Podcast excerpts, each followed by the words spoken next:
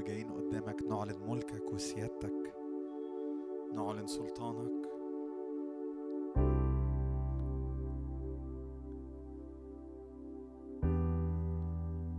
تعال أملك يا رب تعال أملك بنرفعك فوق الكل.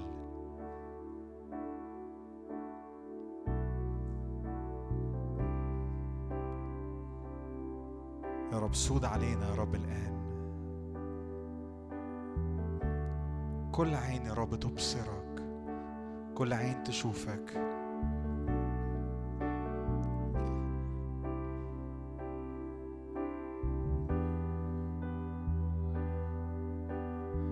نبصر يسوع ونبصر جماله. مش جايين عشان حاجة تاني ولو انت جاي داخل الاجتماع أو جيت النهاردة عشان حاجة مختلفة.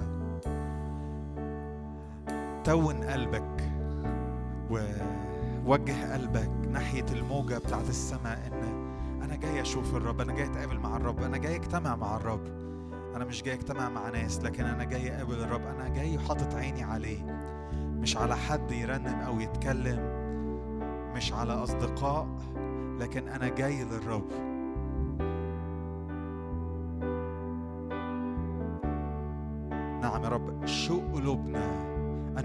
في ديارك. واحدة سالت من الرب واياها ألتمس. أن أسكن في بيت الرب كل أيام حياتي لكي أنظر إلى جمال الرب وأتفرس في هيكله.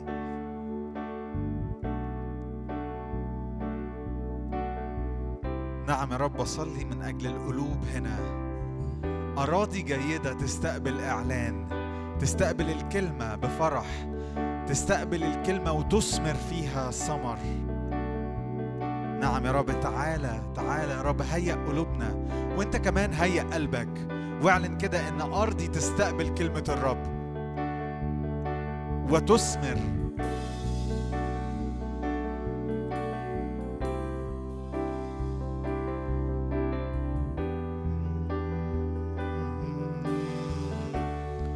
نور زرع للصديق فرح لمستقيم القلب.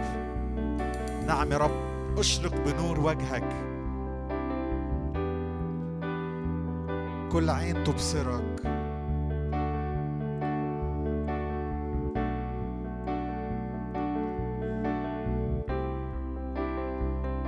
نتقدم أمامه بحمد بترنيمات نهتف ونسجد للرب.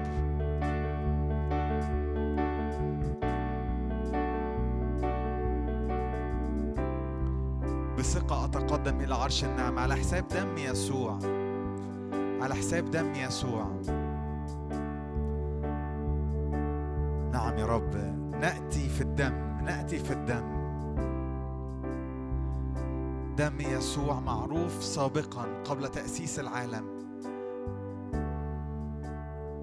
نعم يا رب. مغسولة يا رب ضمايرنا. لا يشتكي المشتكي. نعم لا دينونة.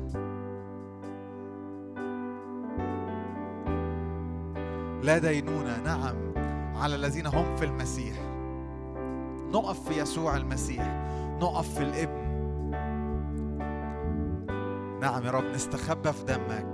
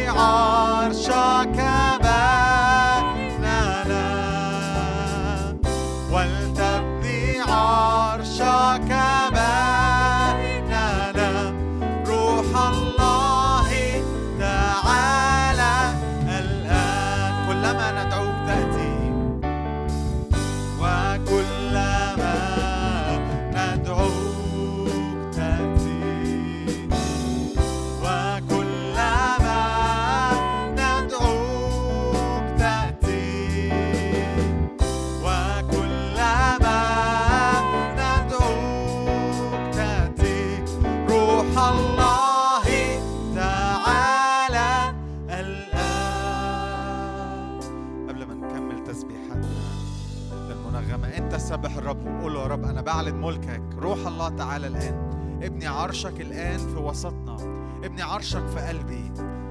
مش مجرد يجي وسطنا لكن تعالى في قلبي خد ملكك. نعم يا رب تكون أنت الملك مش أنا الملك. في عرش قلبي تكون أنت الملك مش أنا الملك. مش أفكاري هي اللي بتسود لكن الروح القدس بيسود على أفكاري. نعم يا رب بعلن ملكك الآن. بعلن ملكك الآن يا رب سود عليا. لتملك لتملك لتملك يا ملك الملوك. نعم يرتفع الرب كملك متوج. النهارده اختبارات جديدة للرب الملك الرب الملك. نعم الرب يملك علينا. مش المنطق مش الواقع لكن الرب يملك علينا. نعم كل حاجة تصغر قدام الرب لأن الرب ملك عظيم ملك كبير على كل الآلهة. نعم يا رب أملك. نعم الملك ببهائه عيناك تنظر.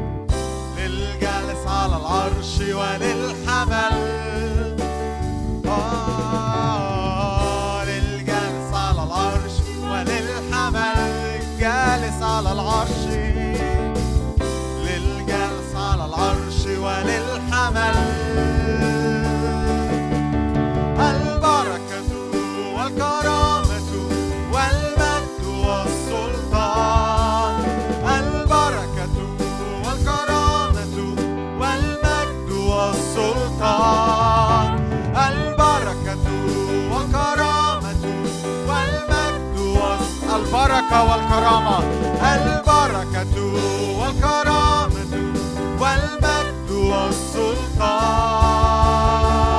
للأبد للأبد. نعم نرفع الرب. للأبد. رنم بوعي للرب. نعم وعي جديد. لأنك خلقت كل الأشياء. لأنك خلقت كل الأشياء. وهي برب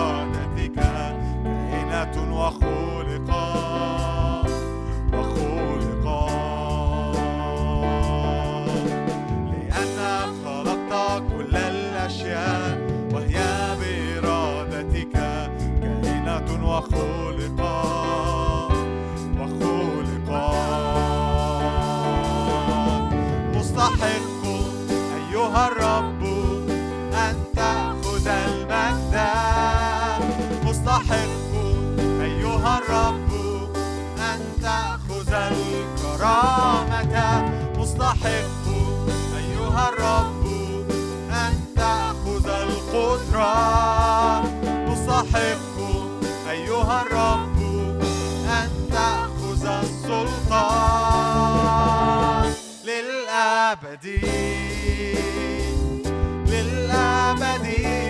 وخلقت ملك متوج للأبد نعم لأنك ذبحت واشتريتنا. لأنك ذبحت واشتريتنا.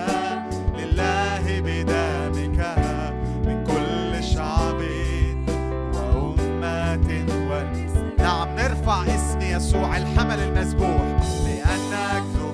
ذبحت واشتريتنا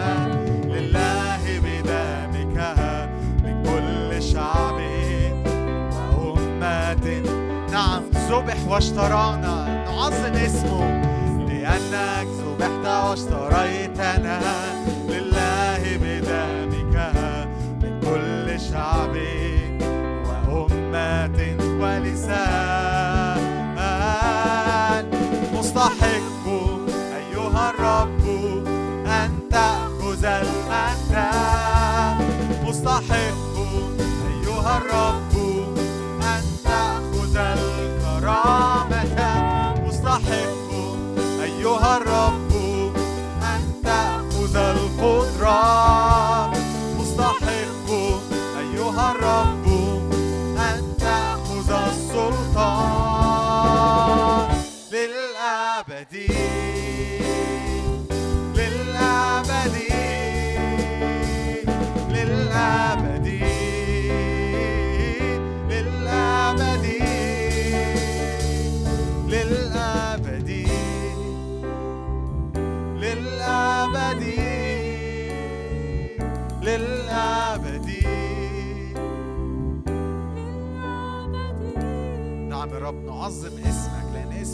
كل اسم. ليك القوة ليك العظمة ليك الجبروت. نعم يا رب ننتهر كل عدم إيمان كل روح عدم إيمان. ارفع إيدك كده واعلن معايا الكلمات ديت. كل روح عدم إيمان ننتهرها الآن من الوسط. ونعلن إيمان جديد ينسكب في قلوبنا. في اسم الرب يسوع. نعلن يسوع هو القادر هو الحاضر في وسطنا. يلمس كل احتياج يهوى يرقى نعم ننتهر عدم الإيمان اللي في وسطنا. نعم نعلن الرب السيد قوتي يجعل قدمي كالأيال يمشيني على مرتفعاتي. مع أنه لا يزهر التين لا يكون حمل في الكروم يجذب عمل الزيتونة. نعم الرب في العلا أقدر. أعلن كده الرب السيد قوتي يجعل قدمي كالأيال يمشيني على مرتفعاتي. نعم يا رب اسمك فوق كل اسم. ليس لعظمتك استقصاء. قادر قادر قادر. هللويا. الشداي اسمك.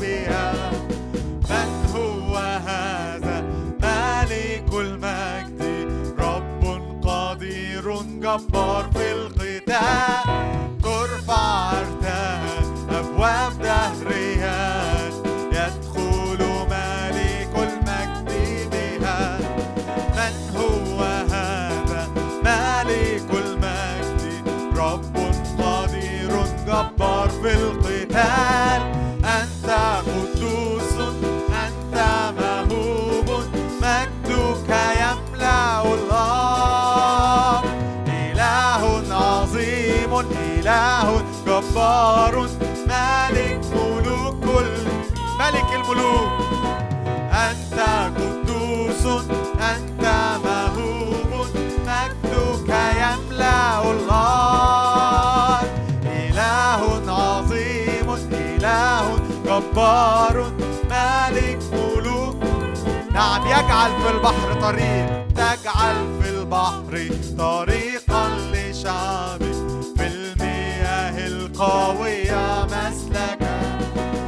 تجعل القفر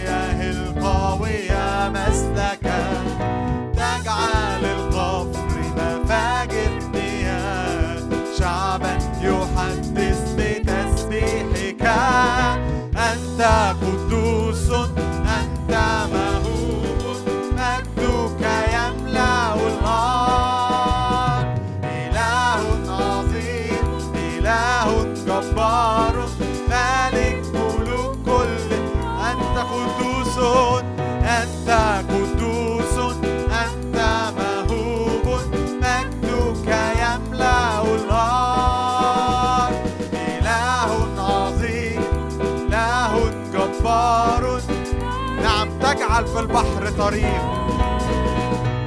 تجعل في البحر طريقا لشعبك في المياه القوية مسلكا تجعل القفر مفاجر مياه شعبا يحدث بتسبيحك. تجعل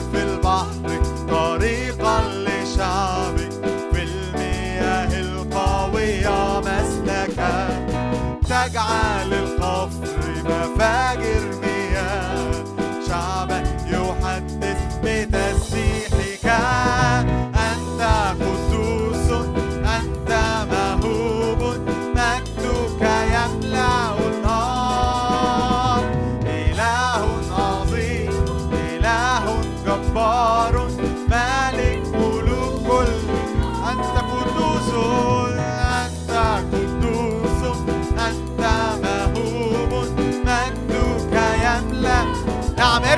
عينك على الرب إله عظيم إله جبار ملك ملوك.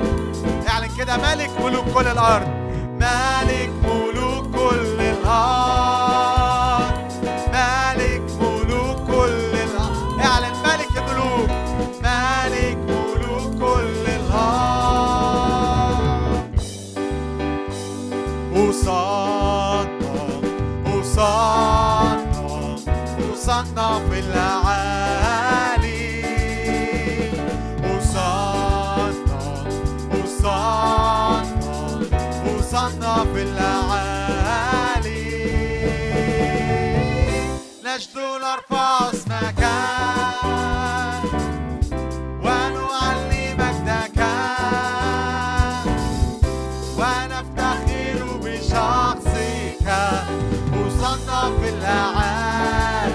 مجدا لرب الأرباب.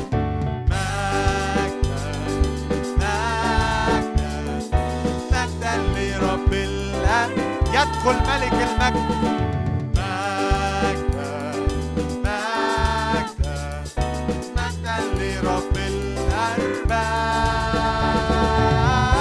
نجد نرفع اسمك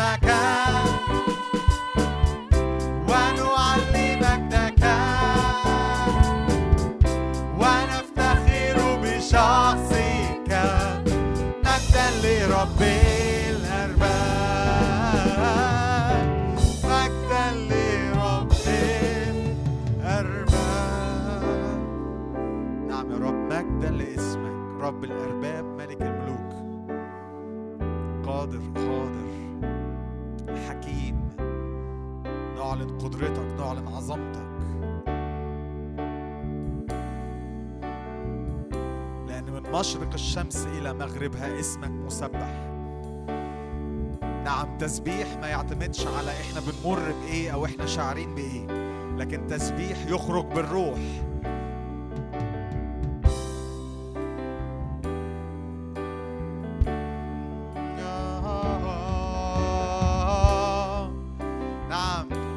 يا إله الملك أبارك اسمك إلى الدهر والأبد. في كل يوم أباركك أسبح اسمك إلى الدهر والأبد. نعم يا رب شعبي يسبح اسمك. ليك السلطان ليك العظمة ليك الجبروت.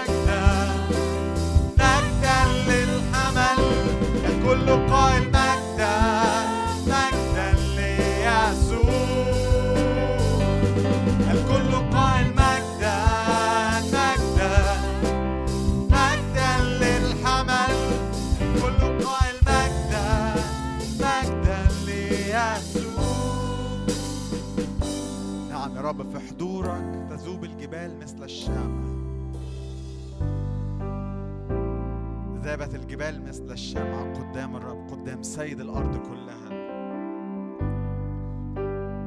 نعلن حضورك الآن فتذوب الجبال نعم كل جبال واقفة. تذوب تذوب الآن كل جبال معطلة. نعم قدام حضور سيد الرب. نعم تذوب الجبال مثل الشمع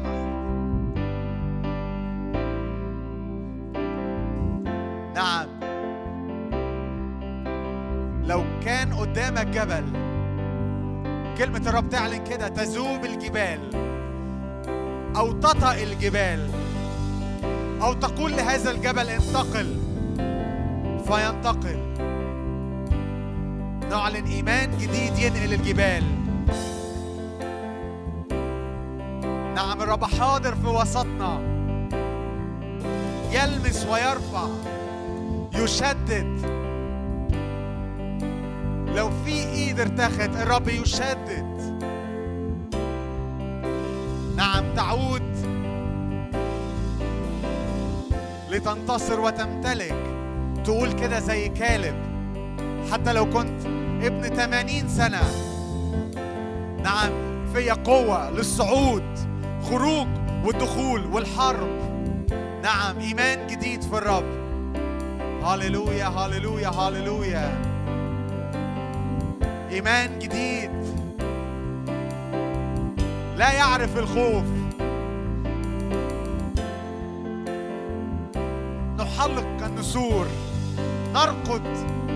نجري. لا نتعب لا نعيا. نمشي وراء الرب بثقة في موكب نصرة.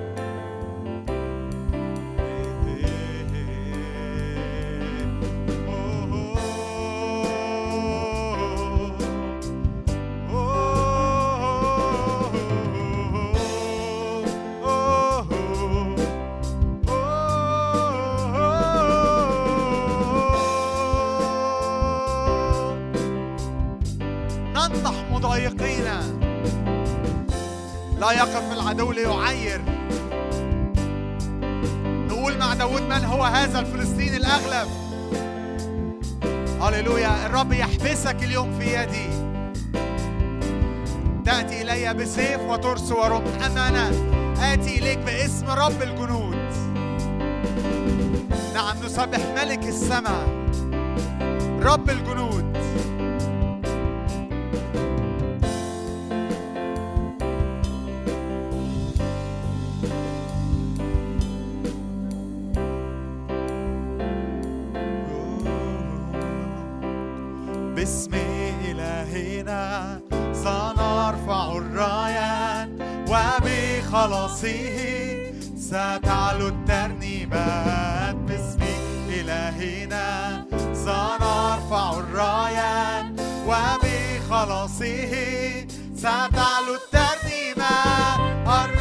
هو الله هو صنعنا. ونحن شعبه وغنم مرعى. الرب هو الله هو صنعنا.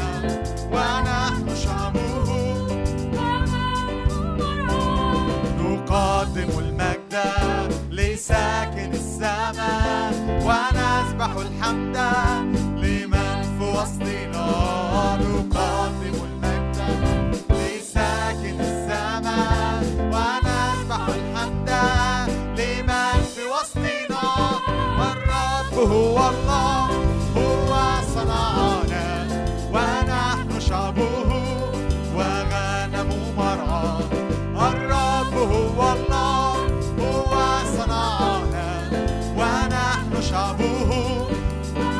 сторони.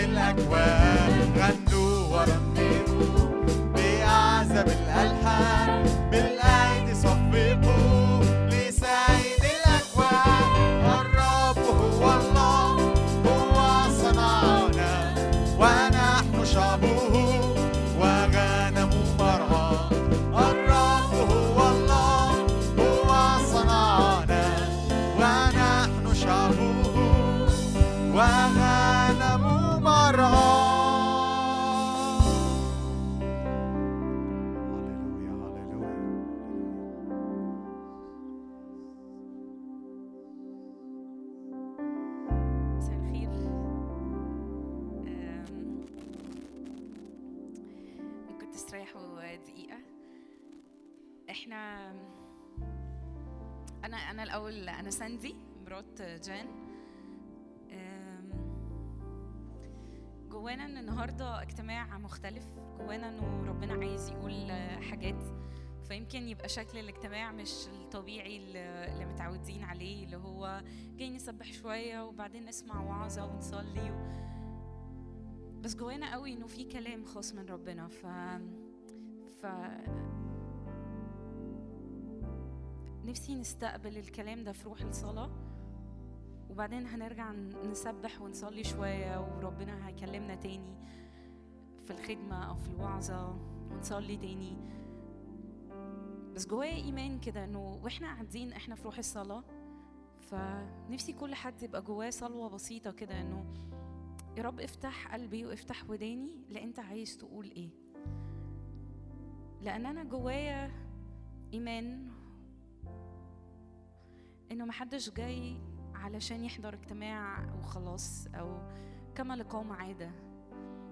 حتى لو عندك صلوة أو طلبة يمكن جاي مخصوص عشانها النهاردة أو عندك تساؤل. ممكن في خلال الوقت ده من خلالنا أو من أو الروح القدس يعني شخصيا يكلمك في حاجة مختلفة خالص إحنا ما اتكلمناش فيها بس بس الفكرة في القلب إنه إنه أنا قلبي مش إنه آه سمعت عن الاجتماع ده فجاي أحضره. أه قالوا لي إنه كويس فجاي أحضر. لكن أكيد جوه كل حد اشتياق لمقابلة خاصة لحاجه ما هياش اللي هو العادي يعني اللي هو عشان بنقضي وقت حلو وخلاص. ولو ده جوانا لأ أنا نفسي أفتح أشواقنا إنه إنه ربنا عايز يتكلم لقلوبنا بكلمة خاصة. لو كنا بنتكلم على الجبال وإنه في جبال إحنا محتاجين نعديها أو في جبال ربنا يشيلها من قدامنا. فربنا عايز يتكلم لينا لحاجات ممكن يبقى إحنا محتاجين ناخدها خطوات إيمان إحنا محتاجين نعملها. ببساطة يعني أنا هشارك مشاركة بسيطة ونصلي بيها. وإحنا بنصلي علشان الوقت ده كان اللي جوايا كده كأني شفت إنه زي إيد فيها حاجة وإنه ربنا عايز يتكلم عن العطاء. مد إيدك وافتح وأعطي. أكبر حاجة يعني مرات بتبقى العطاء المادي. مش بتكلم بس على عشوري مش بتكلم على لما يبقى عندي زيادة. بس مرات ربنا يبقى عايزنا نعطي علشان بيباركنا. مرات وربنا بيدعوني إني أخرج بره دايرة راحتي بره دايرة إنه لما يبقى معايا هدي أنا بتبارك. في مرات الجبل اللي مرات يبقى واقف في حياتنا الماديات أنا عايز زيادة أنا بسأل زيادة أو احتياجاتي مش مش مكفية. بس بيبقى في نفس الوقت كأنه ربنا بيدعوني إني أعطي. دي حاجة غريبة. يعني يعني إيه يا رب أبقى جاي بصلي إنك احتياجاتي مش مسددة احتياجاتي اليومية مش مسددة وأنت بتدعوني إني أعطي. دي حاجة مش سهلة على عقلنا البشري طبيعتنا الإنسانية. مش سهلة ابدا مش سهلة ابدا.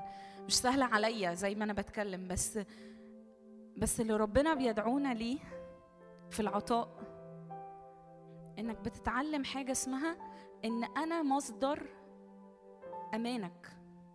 إنه ليس بالخبز وحده يحيا الإنسان مش لأنك عارف تشتغل كويس مش لأنك عارف تجيب فلوس كويس مش لأنك أنت مسؤول عن نفسك بس لأني أنا المعطيك لأني أنا مصدر الحياة.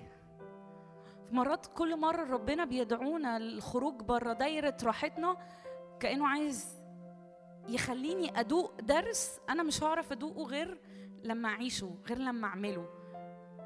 اللي هو إن أنا أبقى في في الموقف أنا أبقى في المشهد إن أنا المصدر.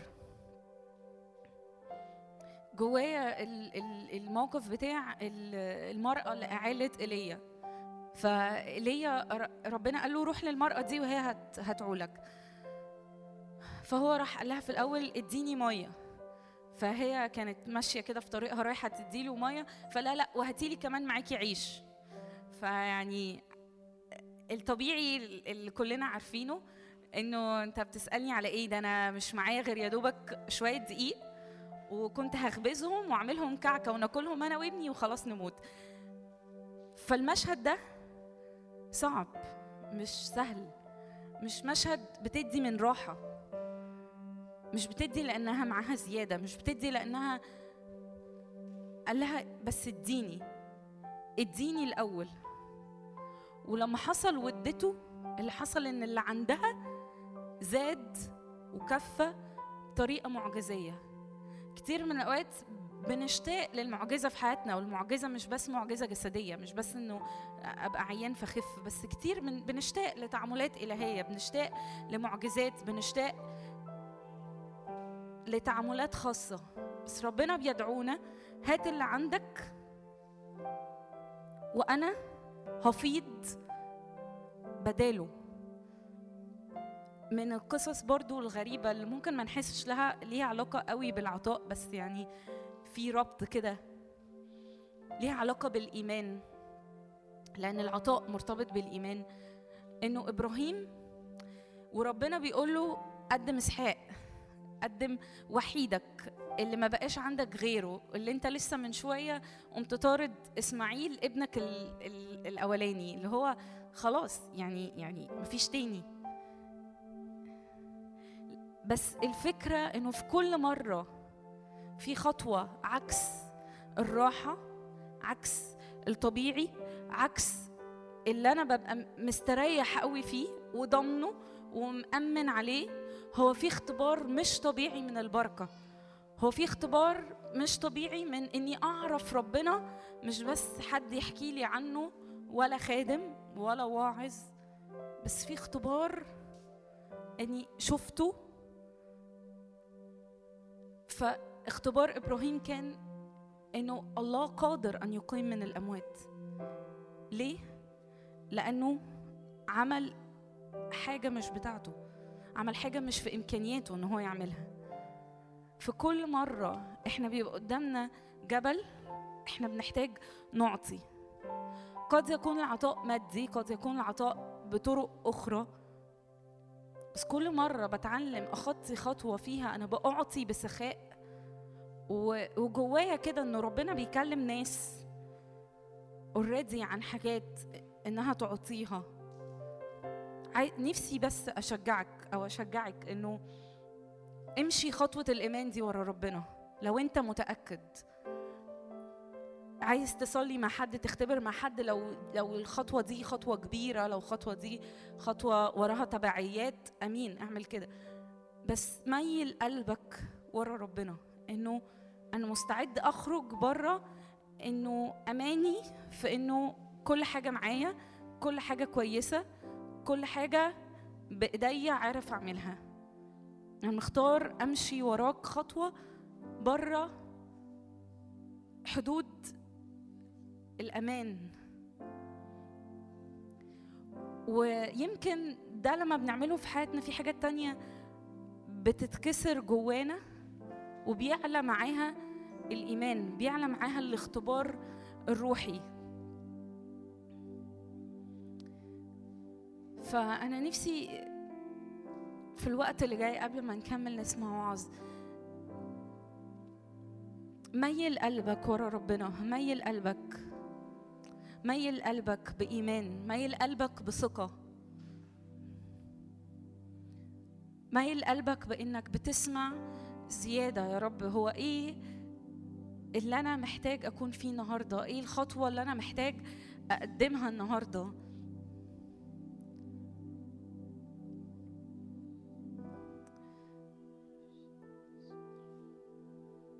وإنه يعلى جوانا منسوب الإيمان إنه إنه أنت مصدر كل العطايا إن أنت مصدر وتسديد لكل احتياجاتنا بطرق معجزية.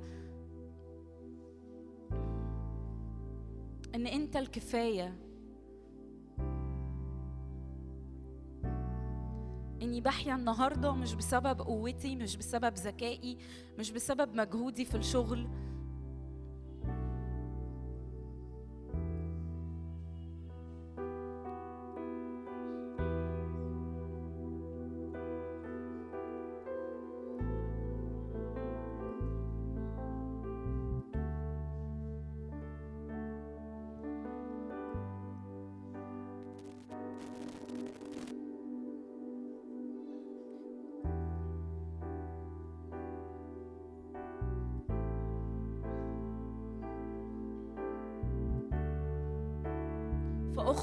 الرب اخرج ورا الرب اخرج اخرج بكل قلبك اخرج بكل كيانك.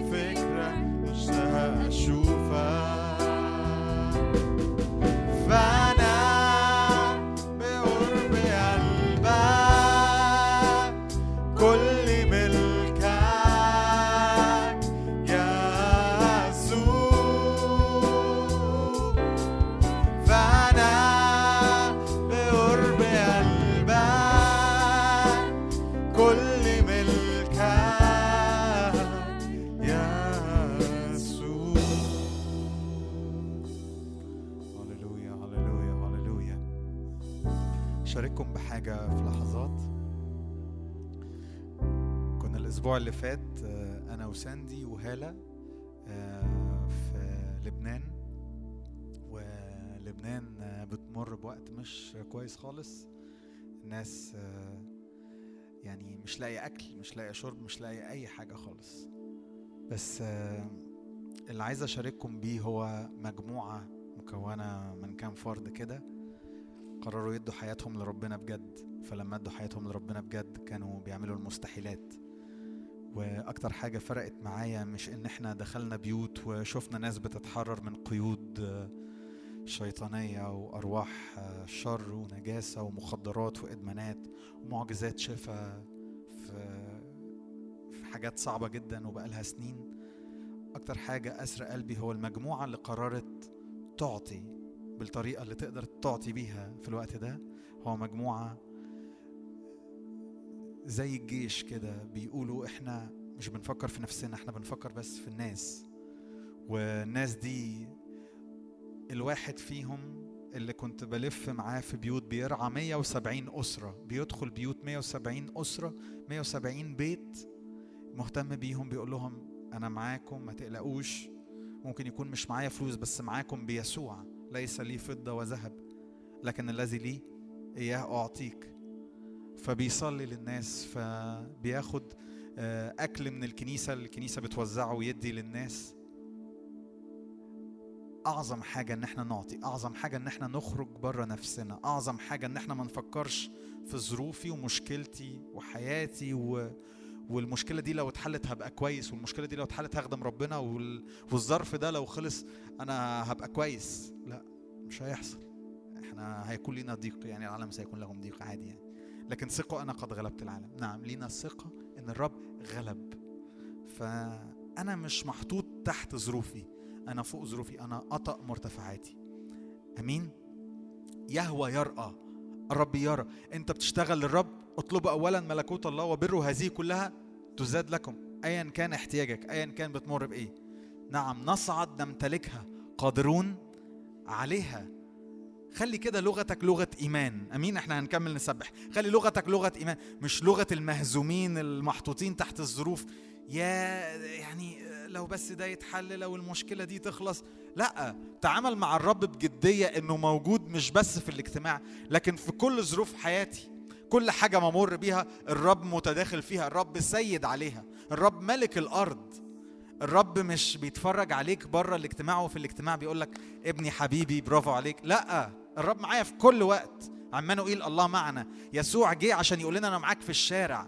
أنا معاك في كل حتة. أمين؟ أمين. تعالوا نقف نسبح. هللويا. نعم يحاربوننا ولا يقدرون علينا. الرب يحفظنا. شعب الرب أسد. هللويا. دم يسوع أخرجنا.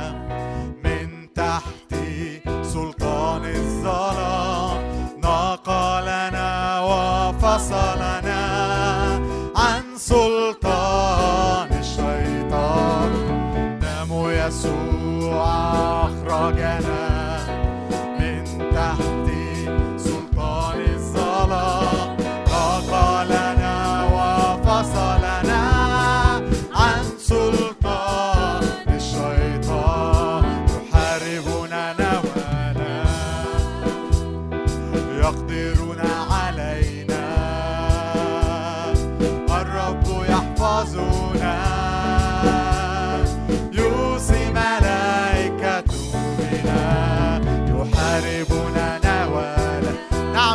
نصرتنا في الرب. يقدرون علينا.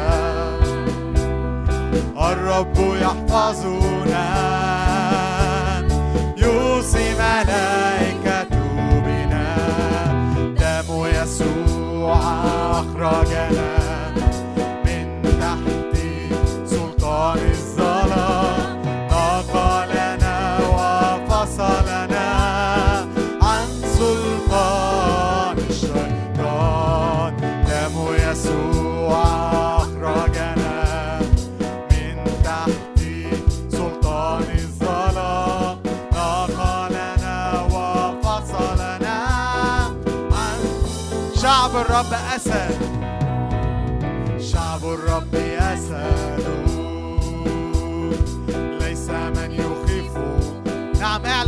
نصرة لا يرغمه عدو.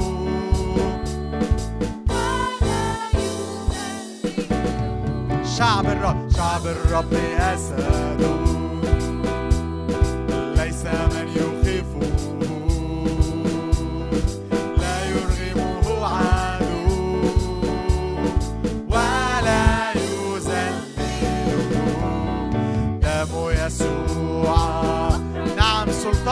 يسوع على حياتك. سلطان الظلام نقلنا وفصلنا عن سلطان الشيطان. دم يسوع. نعم على العتبة العليا على القائمتين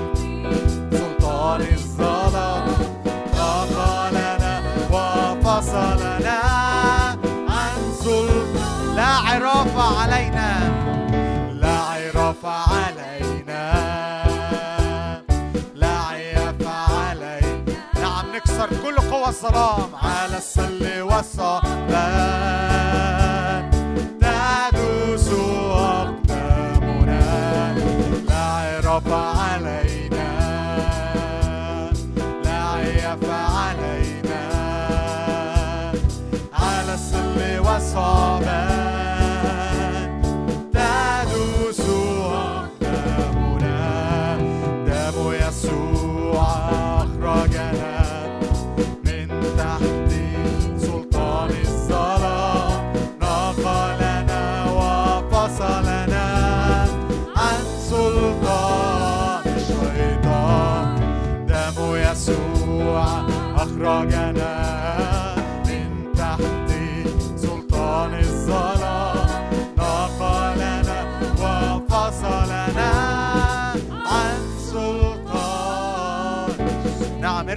كده بحرية عن سلطان.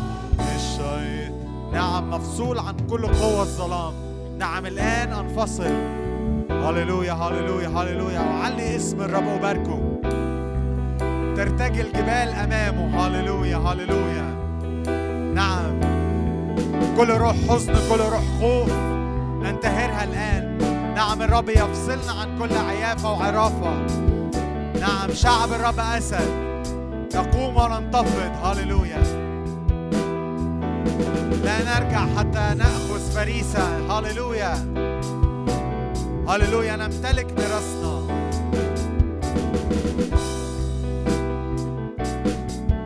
ترتج الجبال من صوتك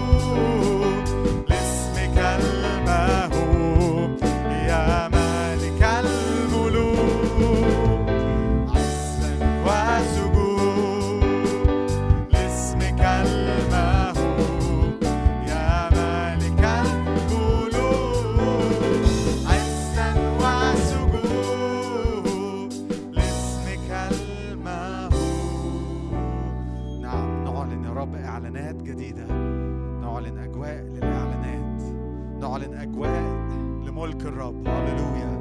هللويا. هللويا. هللويا. هللويا. هللويا. نعم يرتفع يسوع فوق كل اسم. يعترف باسم يسوع. كل ركبة ممن في السماء. من على الأرض.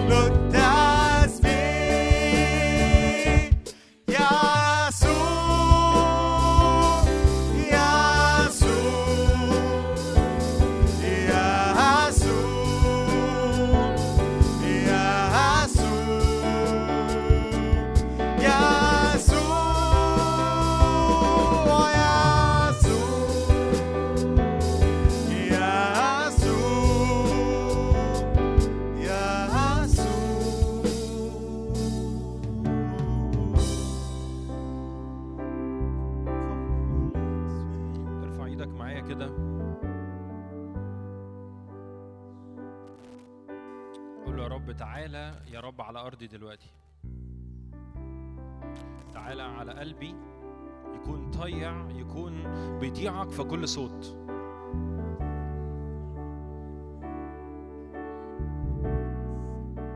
يا رب إحنا بنرفع اسمك على حياتنا على بيوتنا على أراضينا على نفسيتنا بنرفع اسمك لأن اسمك عالي. يهوى. يا رب أنا بعلن اسم يهوى في المكان كله باسم يسوع. بعلن اسم يهوى بعلن اسم يهوى. بعلن اسم يسوع. فوق كل اسم فوق كل رياسة فوق كل سلطان فوق كل عيافة وعرافة فوق كل فقر فوق كل فوق كل حاجة فيها تحديات. اسم يسوع هو اسم قوة هو اسم انتصار هو اسم فيه غلبة هو اسم فيه الفدا هو اسم فيه ال- الصليب بي- بيعبر من خلاله.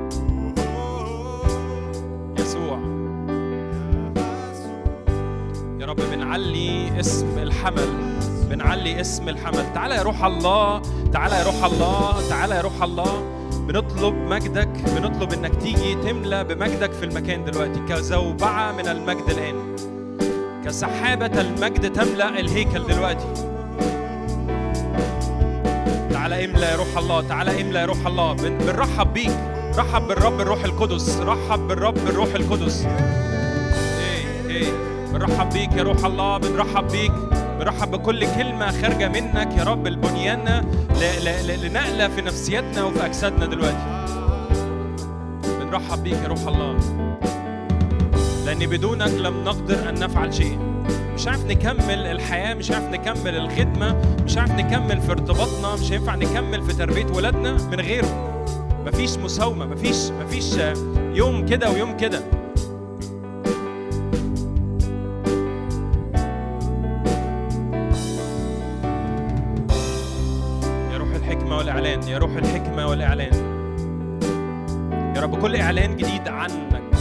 صلاحك وعن برك وعن قداستك يا رب الآن ينفجر باسم يسوع.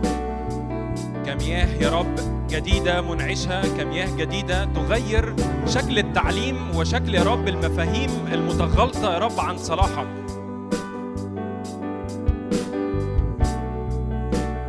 تعالى روح الله بمياه تعبر وتغسل الرجلين الآن.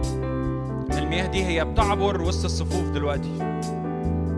كل مفاهيم كل تراب عن نفسية حتى يا روح الله الآن إبراء باسم يسوع.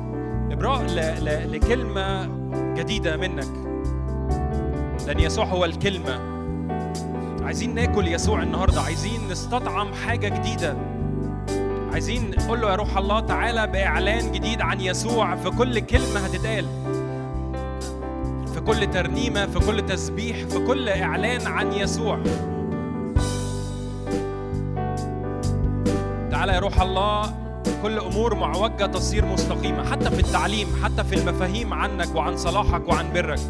أنا بعلن تاني يا رب كل كل أمور معوجة يا روح الله استقامة لأنك في المكان لأنك في المكان لأن الملك في المكان. ملك الملوك ورب الأرباب. يسوع يسوع. املأ روح الله املأ روح الله المشهد تاني يا رب. كل كل برقع الآن يفنى الآن باسم يسوع. كل تعليم متغالط عن العطاء لأن هو هي دي السكة دي ده ده دي الحتة ال- الرحلة اللي هناخدها النهارده كده.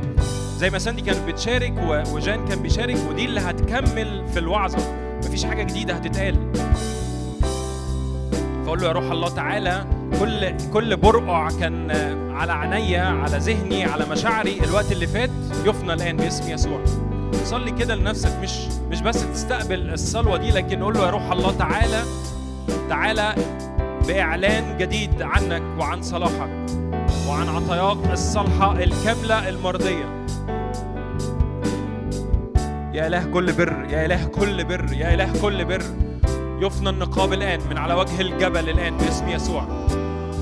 يا رب قوة وسلطان باسم يسوع. قوة وسلطان يا رب في كل تشريع في كل كلمة في كل إعلان بنعلنه دلوقتي عن صلاحك عن برك عن عطاياك الصالحة الكاملة المرضية. يا رب أشكرك لأن تشرق بشمس البر. فيهرب كل جراد الآن باسم يسوع في القاع. كل جراد الآن يهرب الآن باسم يسوع. حمل الله حمل الله حمل الله. دفع كل حاجة دفع أتعبنا أحزاننا أوجعنا. وكل مفاهيم متغلطة حملها فقد أكمل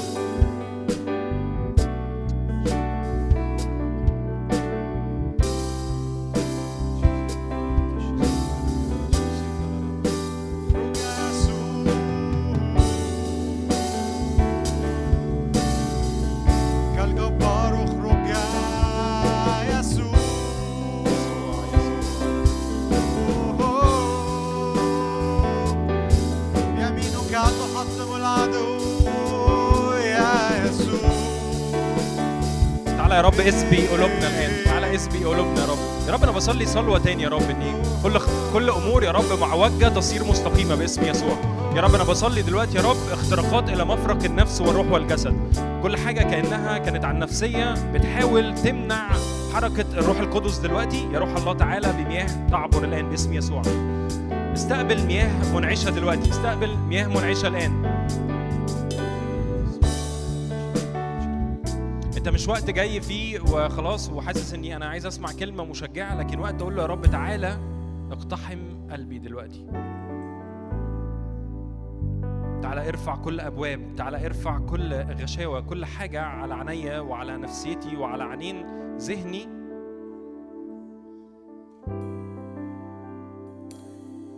يا رب ترتفع كل أبواب دهرية يا رب ترتفع يا رب لتدخل إلى أعماق أعماق أعماق قلوبنا الآن. كلنا يا روح الله دلوقتي. كل حد بيسمع حتى يا روح الله. تعالى يا روح الله تعالى اخترق تعالى اخترق تعالى اخترق. كمياه عبر يا رب الآن باسم يسوع. مياه تعبر مياه تعبر لأنك بتاخد إيدينا وتعبرنا ألف ذراع. تعالى دخلنا إلى أعماق محبتك تعالى دخلنا إلى أعماق يا روح الله. القوة النازلة من عندك دلوقتي. قوة في الاستمرارية يا روح الله قوة في الاستمرارية. حتى لو حاسس إني أنا مش قادر أكمل أو مش قادر أعلن اللي أنت بتقوله تعال أقول له تعالى يا روح الله بقوة للاستمرارية. استمرارية إن أعرفك إني أصدق فيك إني اامن بكل حاجة أنت بتقولها. لو مفاهيم ات- كانت اتلخبطت الوقت اللي فات قول يا رب تعالى بروح الإعلان والفهم والحكمة الآن.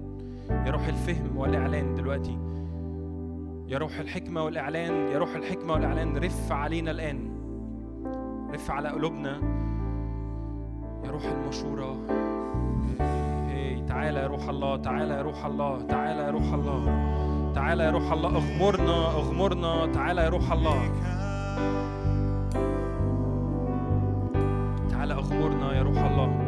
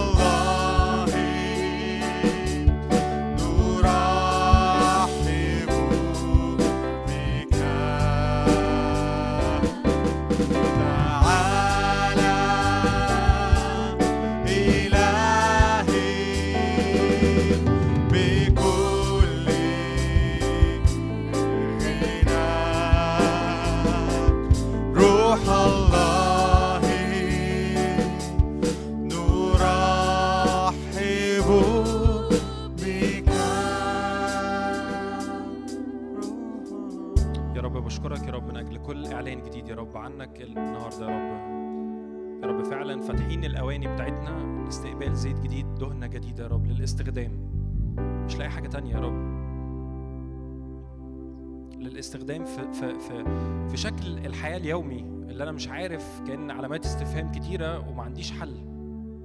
في روح الإعلان في روح الفهم في روح المشورة في روح مخافة الرب.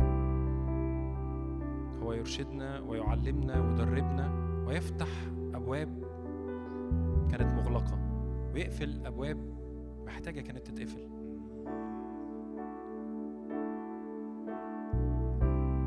يا رب جرأة وسلطان جديد باسم يسوع. انت يا رب قلت لنا كده يا رب. أنا أعطيتكم أن تكونوا أن تدوسوا الحياة والعقارب وكل قوى الع- العدو. أديتكم السلطان أن تدوسوا كل عدو كل فكرة. كل حاجة شكلها مش خلصانة.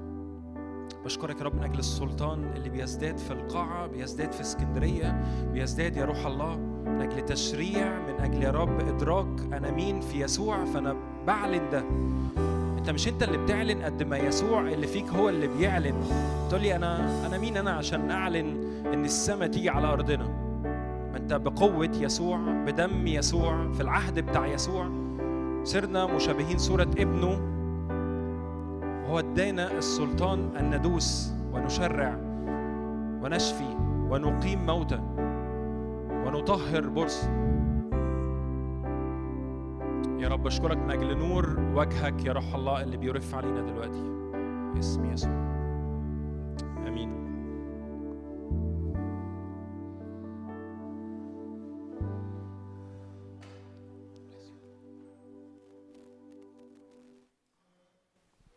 مساء الخير. عاملين إيه؟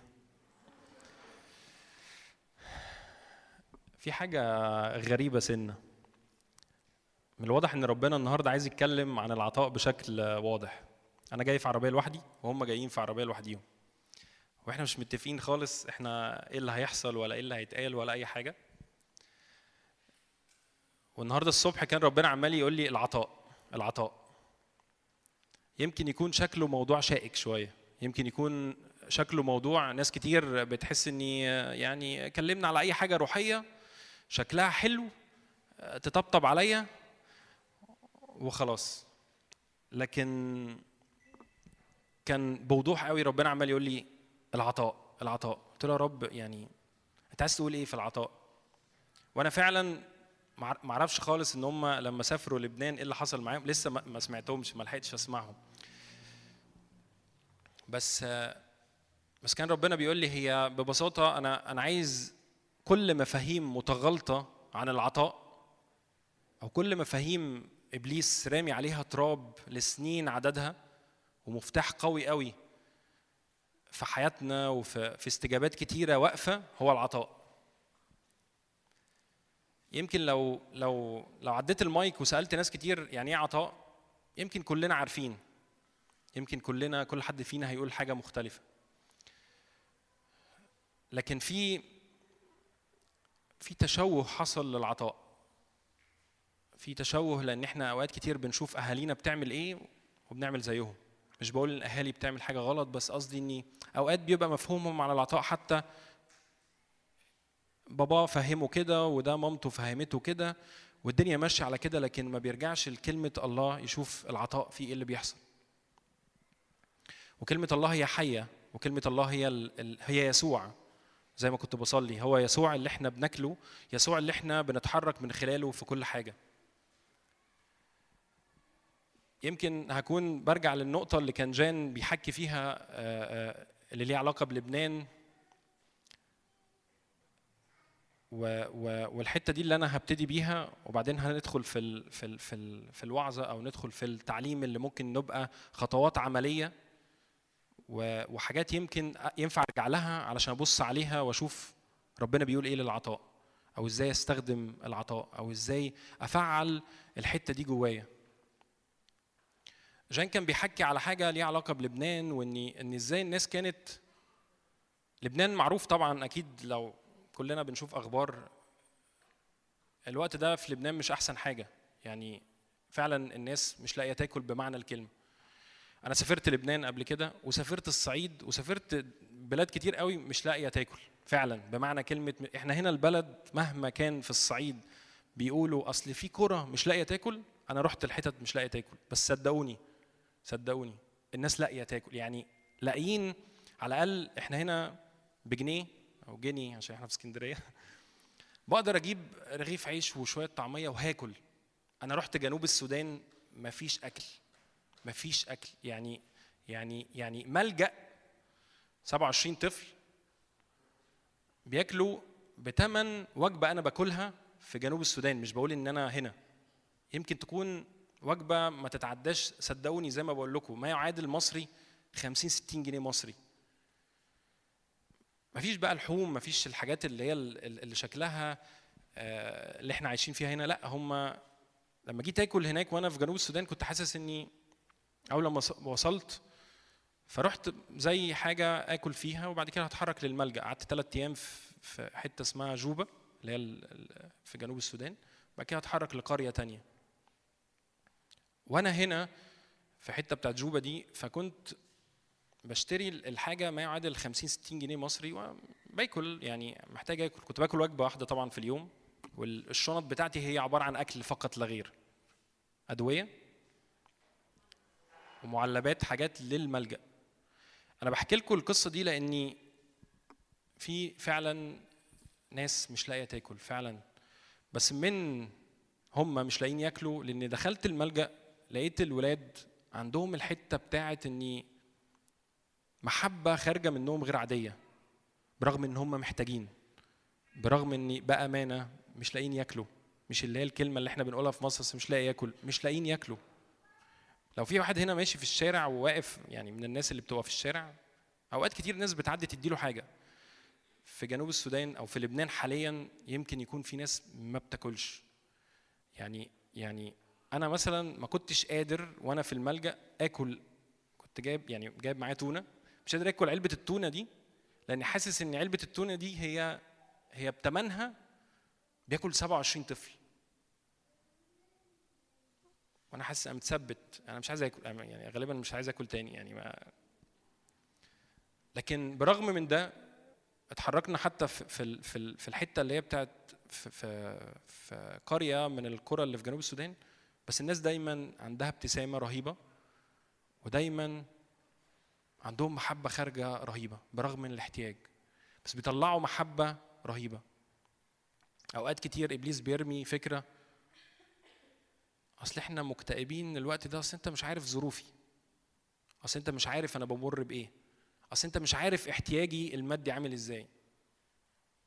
أنا آسف. مهما كان احتياجك المادي أو حاسس إني أنا خلاص الحياة وقفت عند الأكل والشرب أكيد بناكل ونشرب كلنا صح؟ كلنا بناكل ونشرب. أنا بتكلم على مستويات كمان مفيش أكل وشرب فعلا. أوقات كتير إبليس يرمي كذبه يقول لك لا ما أنت مش عارف إيه اللي حاصل. لا ده الناس دي بتقول كلام جرايد وأفلام وبتاع والناس اللي بتقول ده مش حقيقي. وإبليس يرمي فكرة اني مفيش ربنا أصلا. ربنا مش شايف اللي أنت بتعدي بيه. ربنا مش حاسس باحتياجك. ربنا مش حاسس بإني يعني هو ربنا مش شايف إن أنا عندي مشكلة مادية وآخر الشهر وجاي وأنا مش عارف اسدد؟ لا شايف. بس دايما بص أنا بحكي لكم القصة بتاعت جنوب السودان دي ويمكن هنحكي عن لبنان كمان. لأن في ناس مش لاقية تاكل وبترفع عينيها لفوق وبتشكر ربنا. ودي ده ده مفتاح من المفاتيح اللي محتاجة تتفتح قبل ما تفهم يعني إيه عطاء. أنت محتاج تشكر. لو عديت كده وسطيكوا وشاورت لكل واحد وقفته وسالته سؤال انت معاك فلوس في جيبك هتلاقي. معاك موبايل معايا. بتلبس كويس بلبس كويس. بتشرب وبتاكل وبتعمل وبتعمل وعندك ولادك وبترب آه. فكرت في مرة الحاجات الطبيعية اليومية اللي انت بتشوفها كل يوم اللي هي شكلها عادية في بيتك تشكر عليها ربنا؟ وإحنا في جنوب السودان هو البيوت مش بيوت خرسانية زي الحلوة اللي عندنا دي. ولا اللي زي في الصعيد على الأقل بتبقى مبنية بطوب وفي زي حصيرة. لا دي حد يعني حرفيا بالخوص. ودايما الأمطار بتمطر يعني صيف شتاء بتمطر. يمكن الملجأ اللي إحنا كنا فيه نسبيا في حاجات متقدمة شوية لكن طول ما أنا ماشي في القرية دي هي قرية عبارة عن أرض زراعية كبيرة زي غابة كده ويمكن يطلع لك أي حاجة بقى حد متسول حد بس في- ده كله الناس عايشة في بيوت خوص وعايشة. ولما كنا بنعمل اجتماع هناك دايما يشكروا ربنا. يا رب إحنا بنشكرك إن إحنا عايشين إن إحنا إن إنت بتحبنا. شايفين منظور تاني. ودي لفترات طويلة عدت علينا فكرة الشكر. وحسينا إن دايما لا أنا لما يحصل حاجة يا رب هشكرك. فكروا كده. كم حد فينا وأنا اولهم بشكر على الحاجات اللي هي شكلها فعلا يومية في حياتي وكأنها بقت حاجة عادية. لكن دايما بعترض على كل حاجة مش خلصانة في حياتي. ودايما بحس إني ليه يا رب مش حاصل؟ ليه يا رب مش حاصل؟ وده كذبه إبليس كأنه بيجيب سدادات للودان ويحط سدادة في ودانك عشان ما تسمعش صوت ربنا. وكأن بسبب صوتك اللي عامل دوشة دوشة دوشة دوشة أنت مش عارف تسمعه أصلا. تقول لي أصل أنا مش بسمع صوت ربنا. أنت محتاج تهدأ نفسك قدامه. ايا كان شكل الموجة عالية أنا محتاج أسكت خالص وأسأله يا رب أنت عايزني أعمل إيه؟ حتى لو هي في المشكلة الفلانية دي. وكأن طول الوقت إبليس بسبب أصواتنا وإن إحنا معترضين على حياتنا ومعترضين على اللي حاصل في حياتنا. واصل أنت مش عارف شغلي حاصل فيه إيه وأنت مش عارف إني أنا بمر بظروف عاملة إزاي. صدقوني الناس اللي بره دي كانت عايشة في مستوى هننقل على لبنان بقى كانوا عايشين في مستوى مادي كويس جدا وفجأة ما بقاش عندهم. يعني يمكن جنوب السودان معروف عنها كانت طول الوقت عندهم احتياج مادي شديد. بالمناسبة هم ما يعرفوش اختراع الموبايلات في الكورة دي. يعني أنا قعدت 15 يوم ما عنديش أي اتصال بمصر خالص. يعني ما فيش شبكات آه، ما فيش يعني ما فيش شبكة تغذي الشبكات الموبايلات. آه عارفين في موبايل بس هم فاكرين الموبايل الصغير ده اللي هو ال 3310 النوكيا ده؟ هو هم دول اللي عارفينه. كان معايا موبايل بكاميرا هم كانوا حاسين مين؟ يعني متأخرين حتى تكنولوجيا ما فيش خالص.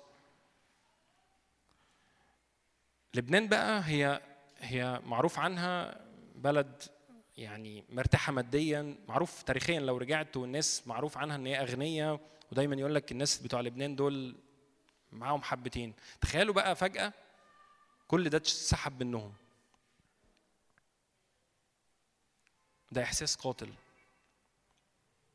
لو أنا فجأة قلت لك النهارده أنا هاخد منك كل حاجة عربيتك موبايلك ساعتك لبسك كل حاجة واقول لك انزل الشارع. مش عارف بكرة هيحصل إيه. ومعاك ولادك؟ مش عارف. مفيش نور في بيوت أنا عارف ناس هناك بيحكوا معايا. مفيش انوار مفيش بنزين. يفضلوا قاعدين تسع عشر ساعات قدام محطة البنزين عشان البنزين يجي وفي الآخر لهم لا ما جاش.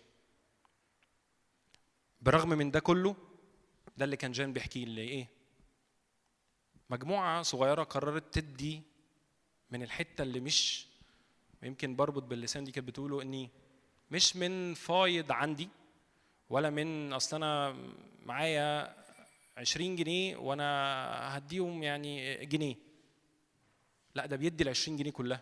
هو مش عارف أصلا يعني أكيد الأشخاص المجموعة اللي اتحركت دي مش مش يعني مش قاعدين على مال مش عارفين يوديله فين. ولو قاعدين على المال الرهيب الاغنياء الغنى الفاحش ده أكيد أكيد في ظروف الكورونا وظروف الأحداث دي كله بيخبي الفلوس جواه.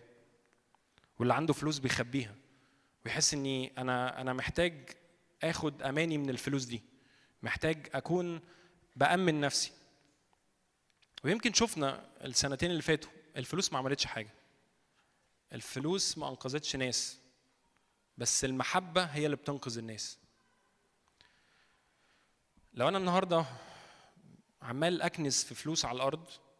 مش شرط إني قصدي إن أنت تبقى غني بس على الأقل أنا بالنسبة لي كأن ال- الفلوس دي هي إله بعبده. كأن حاجة أنا بالنسبة لي لما تيجي على فلوسي أنت كأنك جيت على يعني أكتر حاجة ما ينفعش تكلمني فيها. كلمني على أي حاجة تانية. كلمني عن ربنا كلمني عن مش عارف إيه كلمني عن الحياة كلمني عن الشكوى. تعال نشتكي مع بعض تعال ننم على حد. أي حاجة بس ما تجيش ناحية فلوسي. ما تقوليش إدي. ما تقوليش إدي في الفلوس ما تقوليش إدي في المحبة. ما تقوليش إني يلا نساعد حد فهساعد حد. ما تقوليش إني لو حد جالك البيت وفعلا هو غريب وده الكتاب بيتكلم عليه هتعمل معاه إيه؟ معلش أصل النهارده ما عملناش أكل. ولا هتقوم تفتح التلاجة ولا هتعمل يعني البعض مننا هيتصل بأي محل يجيب أكل. وإحنا عندنا فلوس تقدر تعمل ده. هتقابل الغريب في بيتك إزاي؟ هتقابل الحاجات اللي شكلها يومية إزاي؟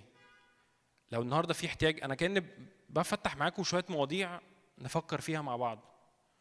لو في احتياج في الكنيسة أنا هعمل إيه؟ بالرغم من الناحية التانية أنت عمال تقول أصل أنت مش عارف حياتي أصل أنت مش عارف احتياجي. الناس اللي في لبنان دول قرروا يدوا كل اللي عندهم. هم مش عارفين بكرة هيحصل إيه. متجوزين مخلفين عندهم عندهم عندهم مسؤوليات مش لاقيين ياكلوا. مش بقول إنجاز التعبير مش لاقيين ياكلوا اللي إحنا بنقولها. صدقوني هنا في الصعيد الناس بتاكل وبتشرب. بياكلوا. متخيلين حد عايش في مستوى رقي جدا وغنى رهيب؟ وفجأة كل حاجة اتسحبت منه. حط نفسك مكان ال- الشخص ده. وادرك إن كله رايح فعلا. يعني الفلوس اللي أنت شكلك بت بت بتخبيها أو المشاعر اللي شكلك بتخبيها هي رايحة. يعني أو اني أصل أنت مش عارف أصل الخدمة لازم نعمل ما أعرفش إيه ونجري ناحية الخدمة. حبيبي بالراحة. أنا بقول لنفسي كده أنا محتاج أهدى. الخدمة هتروح الفلوس هتروح الشغل هيروح كل حاجة هتروح. من غير محبة في العطاء أنا أنا غالبا ما بعملش حاجة. ويمكن كأني شكلي هعيش أيام على الأرض زي طفل طفل طفل. وهروح السماء آه. هللويا رحنا السماء كلنا.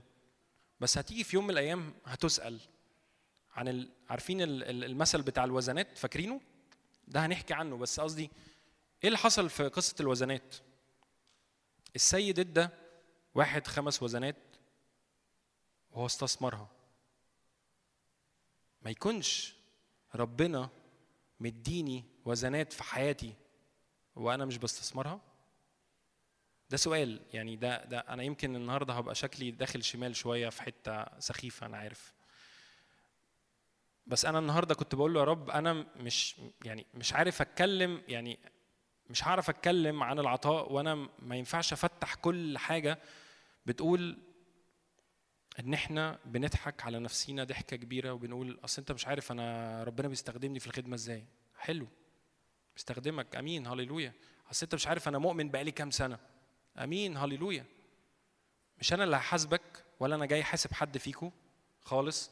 بس أنا بقول أنا محتاج أبص لنفسي بصة كده أشوف زي ال ال ال آه، الوزنات اللي أنا اللي ربنا ادهاني. بعمل بيها إيه؟ فكر كده ثانية. الوزنات دي هي ممكن تكون صحتي. ممكن يكون عندي موهبة. موهبة برنم. عندي آه، آه، بعرف أكتب شعر. عندي موهبة إن أنا شاطر في إن أنا بعرف أعلم أطفال صغيرين. عندي موهبة ايا كان تحت مسمى كلمة موهبة أو أو وزنه أو ايا كان المسمى اللي أنت عايز تستقبله بيه. لو أنا النهارده عايش في الحياة علشان آجي أسمع كلمة حلوة وأروح فأنا محتاج أقف مع نفسي وقفه وأسأل هو أنا عايش في هذا الكون ليه؟ هو ربنا خلق يعني أنا بسأل نفسي كده دايما هو أنا ربنا خلقني في مصر في الحتة دي في الزمن ده ليه؟ هتقولي آه يعني أنت عندك إجابات؟ ما عنديش كل الإجابات بس طول طول السكة وأنا ماشي وأنا بحب ربنا وأنا بخدم بسأله أنت اديتني ده ليه؟ انت ليه بتقول إني بتديني الفلوس دي؟ انت انت بتباركني بالفلوس دي ليه؟ كل بالنسبة لي الحياة أسئلة مع ربنا مش قصدي أسئلة مع الناس بس أسئلة مع ربنا. انت النهارده لو مباركني بالعربية دي ف... انت العربية اللي عندي اللي جاي بيها بره انت عايزني أعمل بيها إيه؟ هل هخاف عليها وأركنها تحت مش عارف إيه وأصل هي وأخاف عليها وممكن أزعق لاولادي علشان عربية؟ ولا أزعق لأولادي ولا أتخانق مع حد عشان خدمة. أنا عايزكم تفكروا.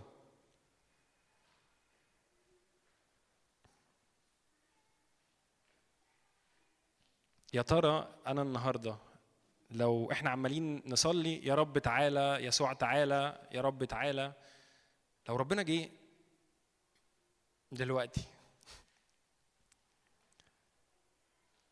هي هي هي هيسأل كل واحد على الوزن هيسأل كل واحد على الوكالة.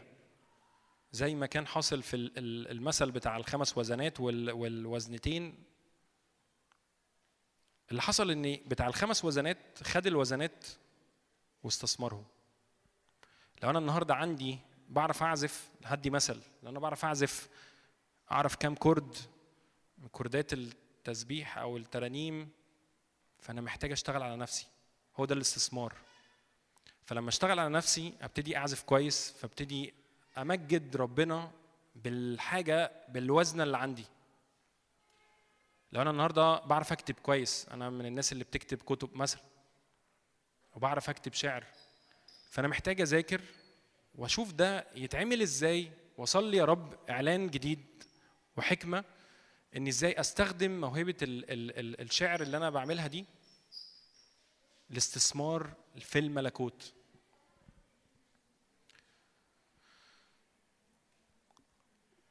وفي آخر واحد اللي خد ال- الوزنه وقرر يعمل فيها إيه؟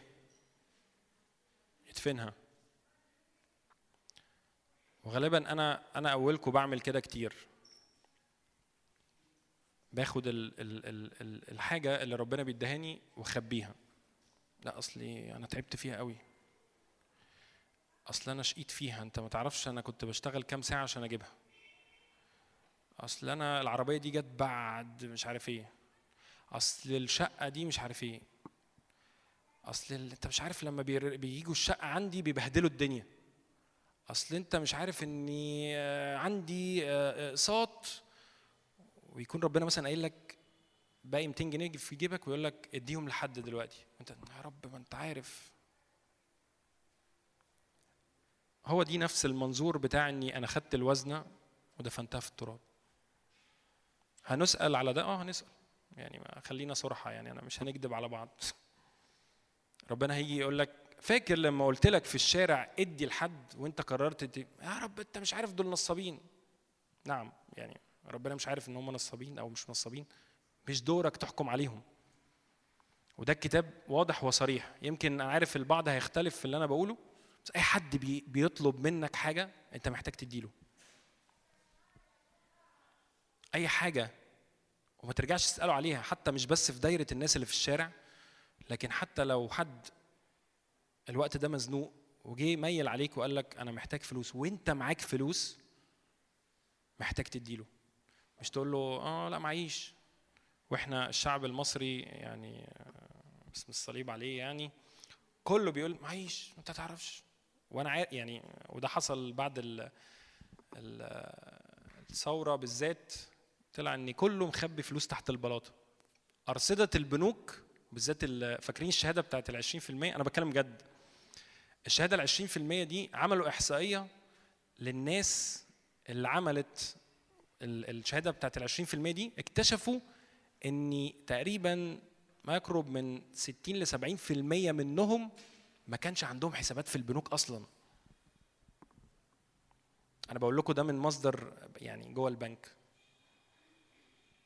ويمكن تكون النسبة أكتر أقل بس يعني يعني أنتوا متخيلين؟ يعني ده معناه إن الناس اللي حطت فلوس دي كلها مخبيها وبرغم من كده تسأل أي حد النهارده إيه الأخبار؟ آه الدنيا مش ما فيش. فلما يجي ربنا يقول لك في يوم طلع الفلوس اللي معاك دي حتى لو انت مش عارف هتكمل بكرة إزاي أنا محتاج اعمل كده. طب يا رب هكمل إزاي؟ مش قضيتك. لو انت مش بتطيعه في الحاجة اللي شكلها صغير وشكلها يعني هل يا جماعة معلش السؤال هل ربنا محتاج فلوس مننا؟ يعني هل ربنا يا عيني قاعد مستني فلوس وحاسس إني أنا محتار آه، أسدد احتياج الشخص التاني إزاي؟ فمعلش هروح أميل على شيرين أقول لها شيرين معلش بس ممكن ربنا كأنه بيقول. إحنا بنهرج يعني ده تهريج. أكيد ربنا مش محتاج ولا مستني حضرتك تقول لي آه، حلول ولا تقول لي مبررات ولا تقول لي أصل أنت مش عارف أنا احتياجي إيه ودنيتي إيه لكن أنت بتدي من غير ما تفكر. المرأة بتاعت الفلسين حد فاكرها؟ مثل كلنا عارفينه بن حلو لطيف. لكن لكن لكن عمرنا ما أدركنا إن الست دي فعلا هي مش عارفة مش عارفة بكرة هيحصل إيه. كل كل يعني يعني يعني فعلا زي ما عملوا الناس بتوع لبنان. قدموا كل حاجة وهي مش عارفين بكرة هيحصل إيه. وحرفيا البلد اقتصاديا بتاعت لبنان رايحة في حتة إحنا محتاجين نصلي لها لده. محتاجين نصلي نهضة في في اقتصاد البلد دي. بس العيان بيقول اني لأ أنا مش هدي اللي معايا لأن اللي معايا يا دوبك يكفيني لبكرة. لأ ما فكروش في كده. الحاجات دي مش قصص آه، سمعناها في كتب ولا قريناها ولا سمعناها في تلفزيون ومصمص شفايفنا ونقول الله هللويا. ده ناس وسطينا وعايشة في هذا العالم اللي الله خلقه وبيقرروا يدوا من الحتة اللي يمكن تكون مش احتياج ده يعني مش ادوا من الزيادة ولا ادوا من العشور ولا ادوا ويمكن هنعدي على حتت ليها علاقة بالعشور وليها علاقة بإن إزاي عندنا مفاهيم برضو متغالطة عن العشور وعن الأمور المادية وعن إن إزاي آه، دايما بنحس اني يعني آه، ده أصلا وأنا بطلع العشور يعني آه، يعني بتعصرني عشان أطلع ال- العشور. وإحنا مش فاهمين إن ده الحد ال- يعني أقل أقل رقم ينفع أحطه. ده مش معناه اني تحطه وتسكت. ودي المفاجأة. انت محتاج تحطه وتحط أكتر منه. في ناس وفي مرة كنت بت بتكلم مع حد يمكن هو حد مش خلفية مسيحية أصلا وقال لي حاجة أنا مش قادر أنساها كان صاحب بابايا. والراجل ده قال لي أنا كل ما بدي كل ما ال- المولى بي بيباركني. قال لي كده. فأنا كنت كل متخيلي يعني بيدي يعني مثلا 20% 30% الراجل بيدي حوالي 60% من من دخله وكل ما بيدي هو فتح زي سلاسل آه، سوبر ماركت وحاجات كده كبيرة. كل ما بيدي كل ما فهو كأنه بي- بيتحدى بيتحدى نفسه اني عارف إني أنا لما بحط في في الاستثمار ده ربنا بيديني زيادة. لما بدي الناس في الشارع وبعمل أعمال رحمة ربنا بيباركني أكتر. ده قانون إلهي يا جماعة. فإحنا النهارده مش بندي علشان ننتظر مقابل. يعني أنتوا متخيلين العالم بره فاهم المنظور ده؟ وفاهم اني أنا لما بدي في بركة بتتفتح على حياتي. وكل ما ببقى قافل على على الحتة دي بالذات أنا كأن بيتقفل عليا بركات كتيره قوي. ده ليه؟ علشان ربنا مش مستني مننا فلوس بس بيشوف اتجاه قلبك ونية قلبك. ومجرد ما انت بتفتح قلبك حتى لو انت غير مؤمن وغير مسيحي قوانين الله بتتفتح من مراحم على الشخص. الناس اللي بره وبتدي بيتفتح عليهم حاجة علشان هم نزلوا تحت القوانين دي القانون السماوي. إن أنت لما بتدي في بركات تتفتح عليك لما بتدي من ال من ال من يعني من الحتة اللي هي ممكن الراجل يبقى لو حد يعرف إن الناس كمان اللي بيبقى معاها فلوس بزيادة بتثبت في الفلوس أكتر. كأن يعني يعني تيجي تطلع الجنيه تحس الجنيه وهو معاه ملايين مثلا. وشفت ناس ما يعني شفت ناس بيلعبوا بالملايين بس عندهم الجنيه عزيز جدا عليهم.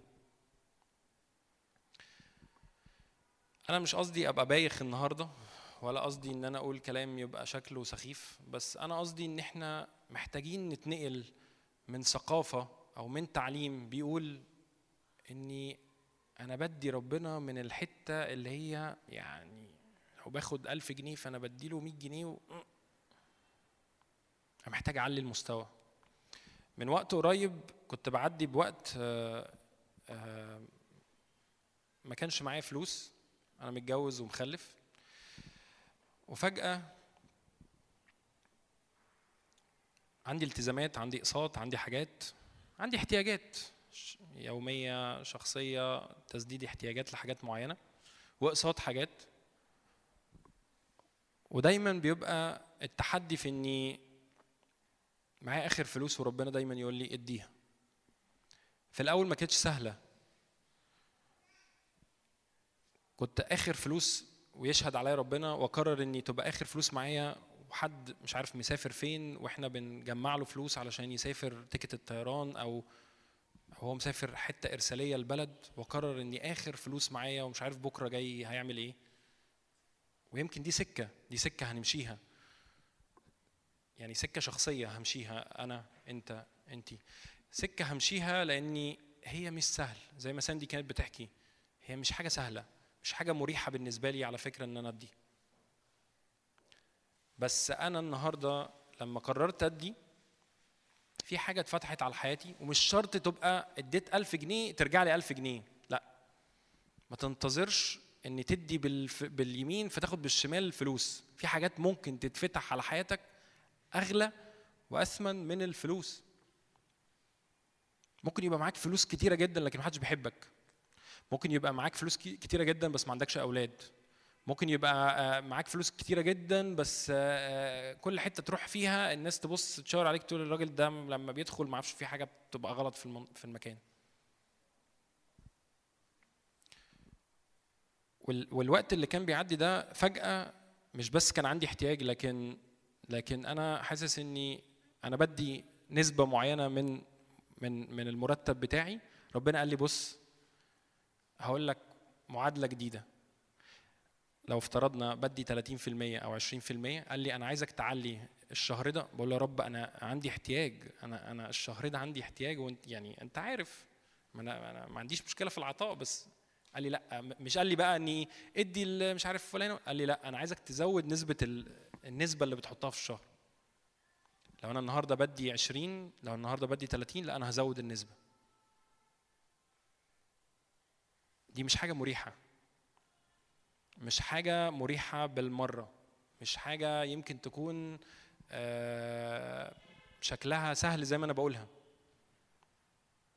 بس أنا قررت أعمل ده وأطيع الصوت فأنا طيعت الصوت ربنا وعملت ده. في حاجات فتحت على حياتي؟ آه. مش فارق معايا الفلوس وده يشهد عليا ربنا. أنا مش فارق معايا إني أنا بتعلم أنا بمشي سكة إني الفلوس ملهاش قيمة في حياتي. الفلوس هي وسيلة. آه ربنا بيباركني بالفلوس بس هي وسيلة ان تشيلني وت- وتكمل معايا السكة. لكن أنا مش عايش عشان الفلوس. أنا مش عبد للفلوس. أنا مش عبد للمال. ودي الحتة اللي إحنا دايما عندنا أنا حكيت القصة دي لإني حتى العشور بنتفاوض مع ربنا فيها. تقول يا رب أصل أنت بص طب الشهر ده طب الشهر الجاي هحطه طب بص أنت عارف مش عارف إيه. حط. هسأل سؤال هل يعني من غير ما تجاوبه حد هنا لما خد فلوس من العشور وسدد بيها ال- الاحتياج بتاعه الاحتياج خلص؟ يعني قصدي يعني هل إن أنا لو كان عليا مثلا 300 جنيه وأنا العشور بتاعتي 300 جنيه فرحت خدت العشور وقلت لا مش هوديها لربنا الشهر ده ورحت اديتها للاحتياج. هل الشهر اللي بعده خلاص الحياة بقت فل الفل؟ غالبا لا. مفيش حاجة يعني مفيش حاجة خلصت. في احتياج ما زال في احتياج. بس إن أنا أبقى شبعان من جوه وإن أنا أبقى مدرك إني الموضوع مش موضوع فلوس الموضوع إن أنا أبقى شبعان من جوه وإني سندي وأماني مش على الفلوس. وزي ما إحنا شفنا الوقت اللي فات في الكورونا الفلوس ما عملتش حاجة. الفلوس ولا أنقذت ناس من الموت. ولا قومت ناس من الموت ولا ادويه الدنيا ولا الناس كلها ولا في ناس كمية ناس يمكن إحنا عشان شعب متدين بطبعه فما ما انتحروش كتير هنا لكن في ناس انتحرت. بره كان اللي هو خلاص أنا معيش فلوس يلا انتحر. وده روح. روح بيمشي زي ما كان جان بيصلي في فقر فالفقر يروح يليه أنا عندي فقر عندي مش عارف إيه ما عنديش فلوس مش لاقي آكل. ده إحساس بإني خلاص مفيش معنى مفيش معنى للحياة. أنا عايش ليه؟ هوب يروح منتحر. وده إبليس. إبليس مش مش بالسذاجة اللي هو هيجي يقول لك يلا حبيبي انتحر. ما بيعملش كده. هو بيعديك في مراحل بيعديك في محطات. والمحطات دي شكلها يمكن تكون احتياجات مادية. إن يخليك تقول أنت فين يا رب؟ عارف إن كلنا بنقولها آه بس إن هو أنت كأنك بتقلب الترابيزة وبتقول له يا رب أنت ما عملتش ولا حاجة معايا. لا. للأمانة لو لو لو سألت كل واحد وخليت كل واحد يجاوب لا ربنا عمل كتير. وأنا محتاج أشكره ومحتاج أعلن اسمه ومحتاج أقول له يا رب شكرا على كل حاجة أنت بتعملها وهتفضل تعملها. حتى لو العيان لسه ما اتحلش حتى لو العيان لسه ما خلص. أنا مش عايز أطول عليكم أنا يمكن هعدي معاكم سريعا على شوية آيات لو معاكم ورقة وقلم تكتبوا يبقى حاجة عظيمة.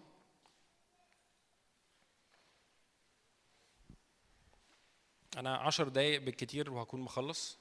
آم، أنا يمكن زي ما قلت في البداية إحنا ما كناش متفقين خالص على حاجة ليها علاقة بالعطاء ولا ولا متفقين اني جان هيتكلم هو سندي على إيه ولا ولا هل مش عارف. أنا يعني جاي مصلي في البيت وربنا قال لي حاجة. فأجي هنا أكتشف ان ربنا بيحط على لسانهم نفس الكلام وهو الروح واحد. فمن الواضح إن ربنا جاي باعلان وجاي بقوة علشان يغير شكل المفهوم بتاعنا عن العطاء. أمين؟ طيب إحنا هنتكلم على ثلاث حاجات بسرعة أنواع أنواع العطاء. يمكن في أنا هتكلم على ثلاث أنواع من العطاء يمكن في أنواع كتير قوي بس ال- الأنواع اللي هتكلم عليها أول حاجة العطاء للاحتياجات الجسدية. يعني إيه العطاء للاحتياجات الجسدية؟ ده زي اللي جاين كان بيحكي فيه أعمال رحمة إن في أعمال رحمة بتحصل. إن زي ما كان بيقول إن في شخص مش عارف القسيس أو شخص كان بياخد أكل ويتحرك للناس ويديهم أكل دي دي دي من أعمال الرحمة. فأنا النهارده محتاج أدرك حاجة. هل أنا في يومي في حياتي بعمل أعمال رحمة ولا لأ؟ أنا كلها أسئلة يا جماعة النهارده هسيبها معاكم وأنتم محتاجين تفكروا فيها. عشان كده قلت لكم ورقة وقلم اكتبوا. محتاج تسأل نفسك السؤال ده. مش الأعمال الرحمه دي لناس معينة لينا كلنا. كلنا محتاجين حتى لو أنا مش لاقي آكل زي ما أخونا اللي في لبنان ده بيعمل.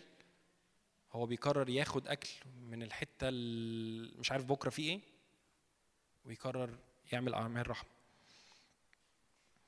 يمكن تكون شكلها زي ما بنقول أكل. يمكن يكون الأكل ده هو المفتاح اللي أنت فيه بتقدر تكلم الشخص اللي في الشارع. أو يمكن توصلوا محبة ربنا بسبب ده. وكتير وإحنا بنتحرك في شوارع وإحنا بنصلي مع الناس فجأة ربنا يقول لي يقول لي هات اشتري يعني مرة من المرات ربنا قال لي اشتري سندوتشات واركب العربية وامشي. خدت السندوتشات وركبت العربيه دي حاجة حقيقية. والف الف الف مش عارف أي حاجة يا رب أنا مش لاقي حد في الشارع أكلمه. كانت الساعة مثلا واحدة بالليل. لغاية لما قعدت ألف يعني شارع الهرم ده أنا ساكن في شارع الهرم رحت لغاية أو آخره ورجعت تاني. وهو بطول الكورنيش مثلا بتاعكم أو يعني نص سوري نص. وأنا مش عارف أعمل إيه. أكتر من إني قلت يمكن سمعت غلط. وأنا مروح خلاص لقيت صوت جوه جوايا بيقول لي يعني أنت أنت زهقت من إيه؟ أنت محتاج تلف لفة تانية. لفيت لفة تانية وفعلا لقيت واحد قاعد في زي كشك اللي هو بتاع الاتوبيسات نايم على ال على ال على ال على الكنبة ونزلت له بالأكل. مساء الخير مساء النور مش عارف إيه بديله الأكل. دي قصة سريعة بقول لكم إني الراجل مش عايز يرد عليا. خد مني الأكل وقعد ياكل وساكت. شكله يقول إن هو مش فاهمني. شكله يقول إن هو مش سامعني. شكله يقول إن هو أنت بتتكلم في إيه؟ وفجأة الراجل ده قال لي كلمة أنا مش قادر أنساها لغاية النهارده. قال لي أنت عملت معايا حاجة مراتي واولادي وإخواتي ما عملوهاش معايا. إن أنت أصريت إنك تسمعني.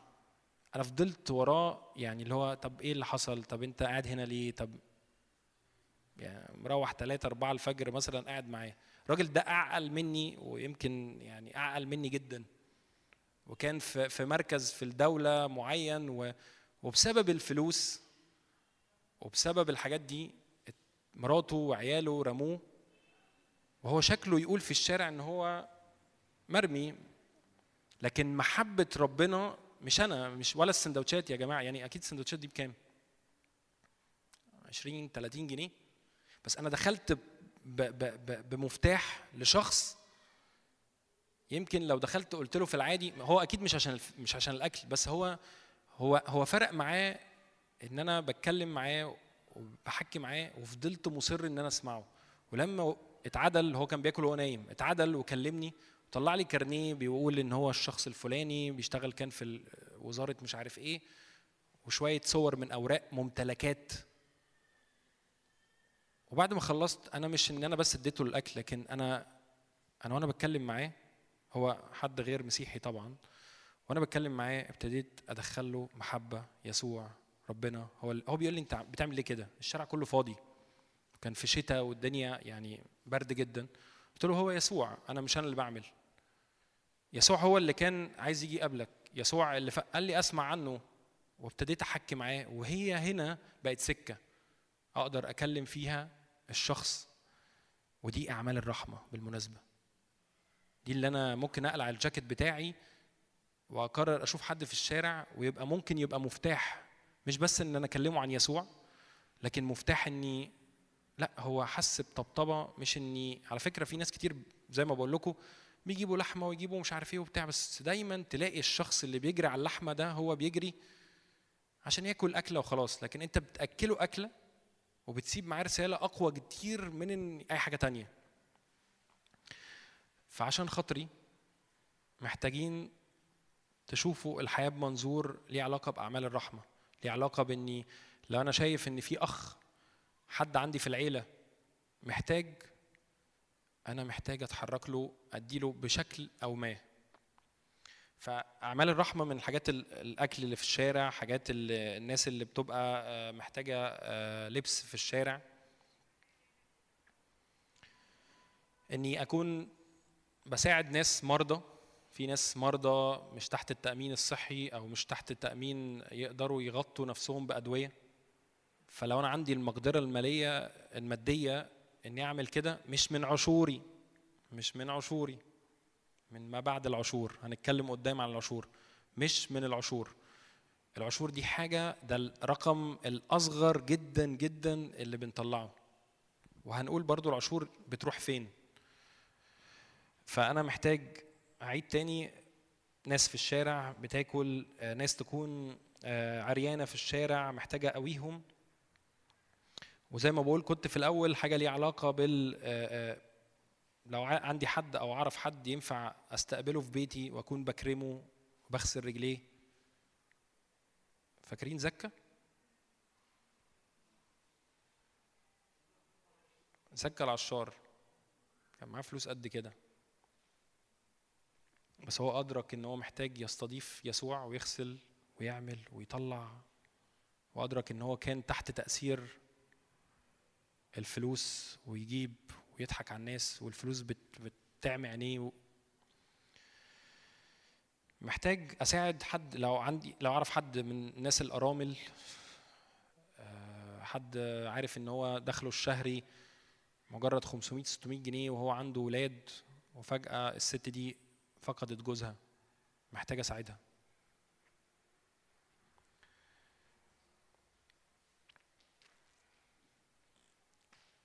وزي ما قلت في الأول حاجة ليها علاقة بإني لو أنا شفت حد آه، آه، عنده احتياج يعني حتى لو هو شخص ممكن يكون مش حد عندي في الشغل وعارف إن هو فعلا بيمر بأزمة مادية أنا محتاج أساعده وما انتظرش المقابل. يعني ما انتظرش إني يعني دايما بفكر بإني أنا لو بساعد حد في الشارع بزق معاه عربية بزقها ليه؟ عشان أساعده. علشان علشان أطلعه من الحتة اللي هو فيها لحتة أحسن. مش هنتظر أقول له أديله رقم تليفوني وأقول له معلش ممكن بعد كده تبقى تيجي تزق لي عربيتي وهي عطلانة؟ مش هعمل كده. أنا بعمل ده بدون تفكير إن أنا محتاج أزق له عربية عشان أساعده. لو أنا النهارده أعرف حد في شغلي ومحتاج فلوس أنا مش محتاج أفكر إني أقول أنا هديله وأرجعها. إلا لو أنت اتفقت معايا بس خلي الجانب بتاع الاتفاق ده اركنه على جنب. حتى لو مش هتسدد له كل احتياجه المادي.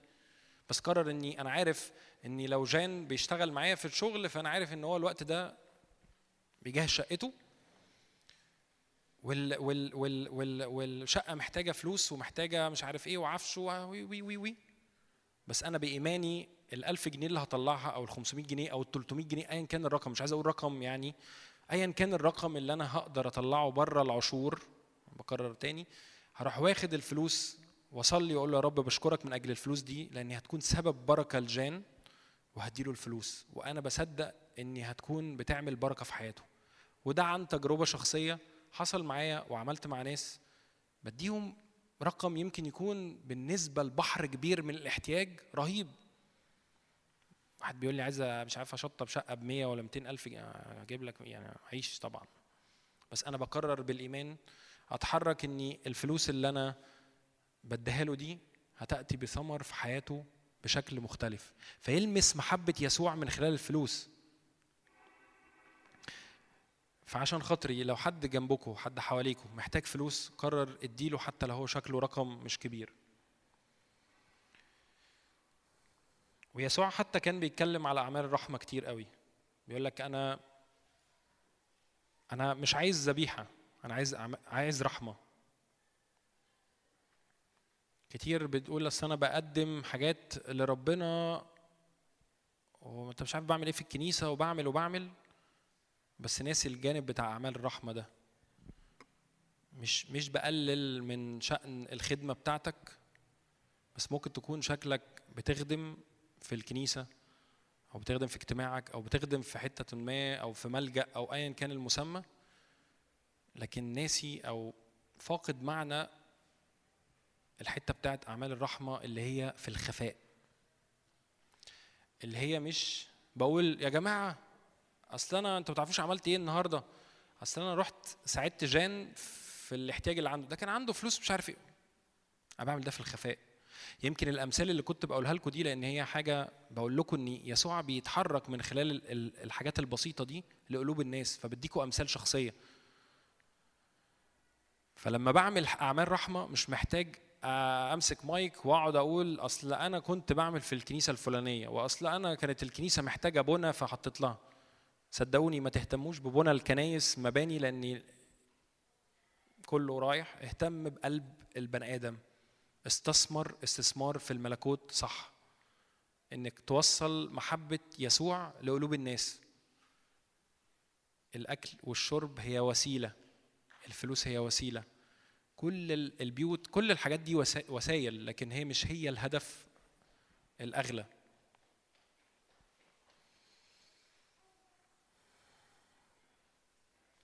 لو لو عايزين الحتة بتاعت أريد رحمة لا ذبيحة هشع ستة ستة. ودي دي دي دي يعني دي لازم تتحط كده قدامنا. الطبيعي إني ذبيحة يا رب ده أنا بقدم لك ذبيحة.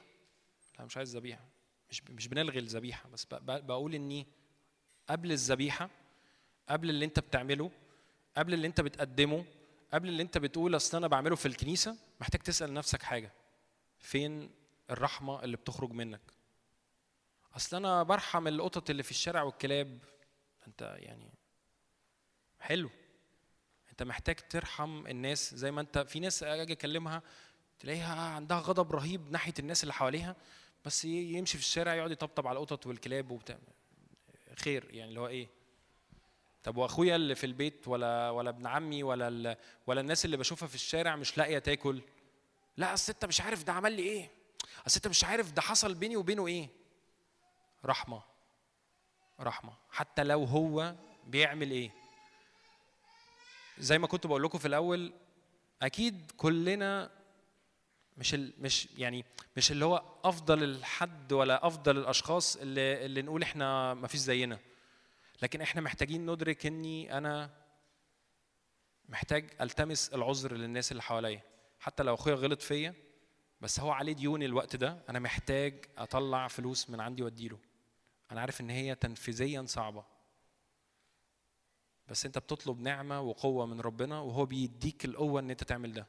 مش بقوتك ولا بدراعك ولا بشطارتك لاني العالم بيقول خبي على فلوسك خبي على حاجتك لاني مش عارفين إيه اللي بكرة هيحصل.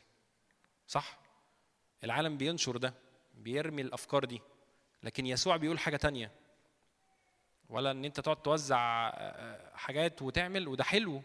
بس أكتر منها أنت بتوصل إدراك إني أنت محتاج ترحم الناس دي محتاج تشوف الناس دي بمنظور يسوع. قول له يا رب أنا عايزك توريني الناس دي بمنظور مختلف. الناس اللي بتشحت في الشارع دي وتلاقيه يخبط لك على الإزاز ويقول لك يا باشا مش عارف إيه وبتاع. أنا كان في الأول رد فعلي دايما ناحية الناس دي أنت هتمثل ده أنت ممكن يبقى معاك فلوس تشتريني. أنا بقول لكم عمليا. وكتير شفت معاملات وشفت ناس جوه بنوك بتبيع مناديل لكن عندها أرصدة في البنوك. بتبيع مناديل في الشارع.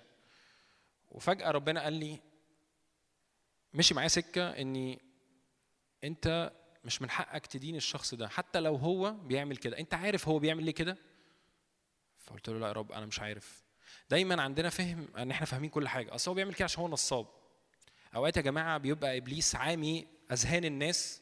بروح فقر زي ما جان كان بيتكلم روح الفقر ده بي بيدي لك إحساس إن أنت طول الوقت مش شبعان وطول الوقت أنت مش مكتفي.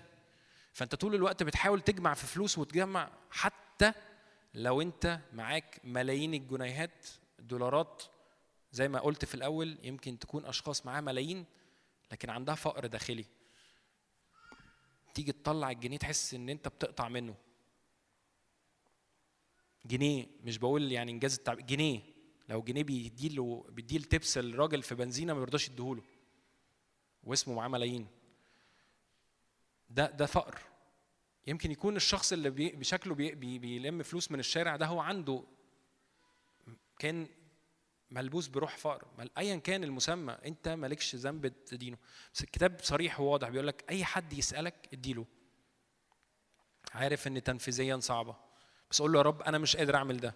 وأنا عملت كده أنا قلت له يا رب أنا مش هقدر ادي لكل حد في الشارع لاني عارف ان الناس دي مش حقيقية للآخر. على حسب ما انت السكة اللي هتمشيها وعلى حسب ال- ال- ال- اللي ربنا هياخدك فيه بس أنا بقول لك درب نفسك اعمل كده. طيب هل أنا لما جيت ادي حد كانت حاجة بالنسبة لي آه دي حاجة لطيفة اصل ربنا قال لي ما كانتش حاجة سهلة.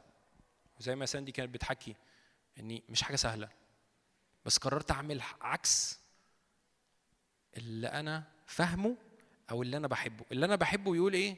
لا مش هطلع ال 10 جنيه من جيبي. هي ال 10 جنيه هتعمل لي إيه؟ أو ال 5 جنيه. مش تعمل لي أي حاجة. بس أنا بكسر حاجة الناحية التانية. بكسر حاجة الناحية التانية ليها علاقة بإني العطاء. إني بكسر سلطان الفلوس عليا. بكسر إني إني أبقى ماسك في الفلوس وشكلي متبت فيها. فقررت أعمل عكس ده. زي ما قلت لكم في الأول يمكن كان عندي احتياجات كتيرة بس ربنا يقول لي ادي وده مش حاجة سهلة. على مدار حياتي كلها مش حاجة سهلة ويمكن حكيت ده قبل كده. مش حاجة سهلة أدي. مش حاجة سهلة إني أطلع مش من ال... لا بطلع من آخر فلوس معايا. مش حاجة مش حاجة لطيفة. مش حاجة يعني بالعقل ينفع أقعد أفكر لا. قبل ما أعرف ربنا كان بالنسبة لي حتى قبل ما أسلم حياتي وأعرف ربنا كان بالنسبة لي يعني هو لما أعرف ربنا فمفهومي هي العشور وخلاص.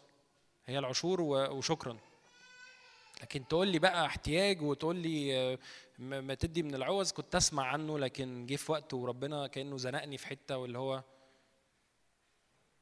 هو مش بيزنقني انه يجبرني أعمل حاجة بس هو أنا بقيت أفهم وأدرك إن في ترقية هتحصل في حياتي بسبب إني أنا بكسر سلطان الحاجة دي على حياتي.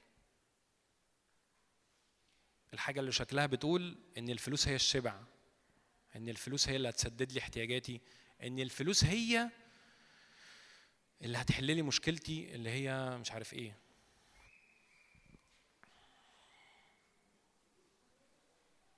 فاكرين ال- المعجزة بتاعت ال- الخمس خمس ترغفه والسمكتين؟ أنا ما أعرفش مين اللي جاب يعني لما يسوع سأل التلاميذ هم سألوه بيقولوا له يا رب إحنا عايزين آه، يعني ممكن تفتحي لقا 9 16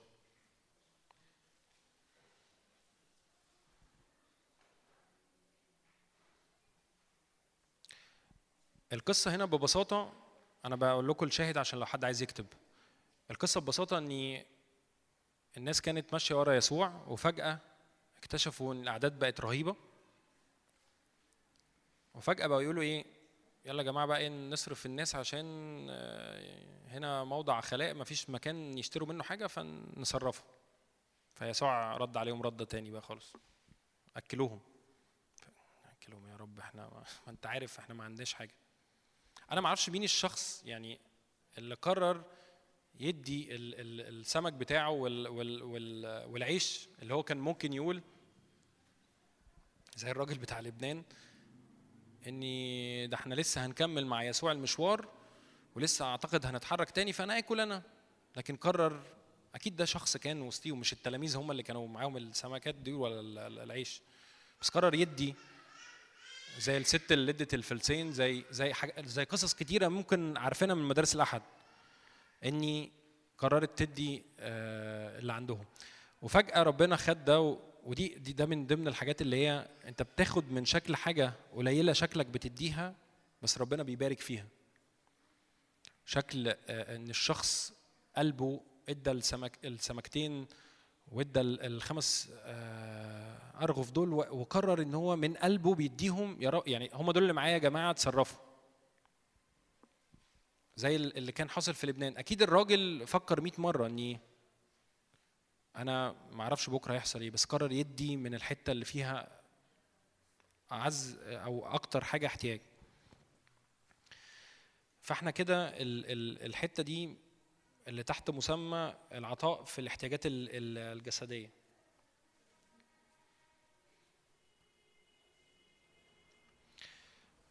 أنا عايزكم بس وإحنا يعني ممكن نغمض دقيقة بس كده. لو أي حد هنا عنده احتياج مادي في البيت أو عنده ديون عنده قروض عنده احتياجات مادية كأنها ما بتخلص قول له يا رب تعالى لأنك أنت إله كل غنى دلوقتي. أنا مصدق إني ربنا هيفتح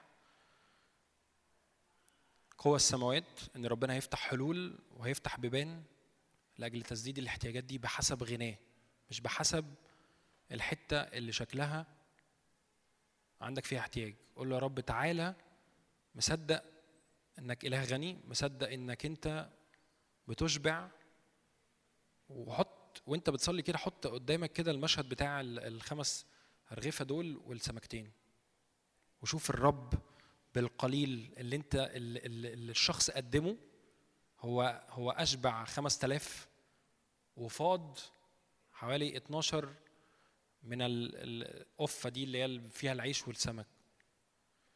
يعني مش بس ربنا هيجي على احتياجك لكن هيجي ويسدده ويفيض معاك فلوس. أمين؟ خلينا نكمل. أنا معلش سريعا آه، فدايما حط قدامك اللي هي لقا آه، 9 16 دي اللي هي بتاعت آه، أنا هقول لكم شواهد كتابية سريعا عشان آه، نعدي بسرعة.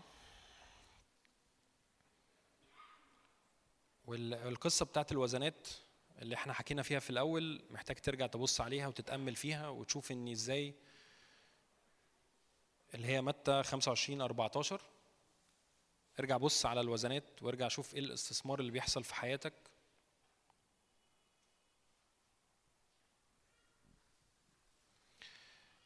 عايزين نفتح متى 5 42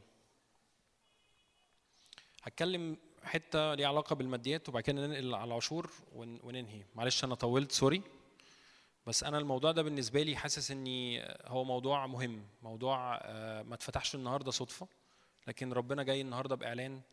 حتى لو الشكل إن إحنا إحنا في الوقت في, ال- في الآخر يمكن مش هنكون بنصلي يعني مش هنصلي مع حد بس قصدي استقبل حاجة هتحصل وإحنا بنتكلم من روح الكلمة والإعلان مش مني أنا. كل كلمة حية بتخرج بت- بتصنع حاجة جديدة. الكتاب صريح هنا من سألك فأعطيه. دي الحتة بتاعت ال- ال- اللي كنت بحكي لكم عليها في الأول إن أنت لما حد بيسألك فأنت محتاج تديله ويمكن تكون الفلوس شكلها مش هترجعها له تاني. ممكن متى 6 16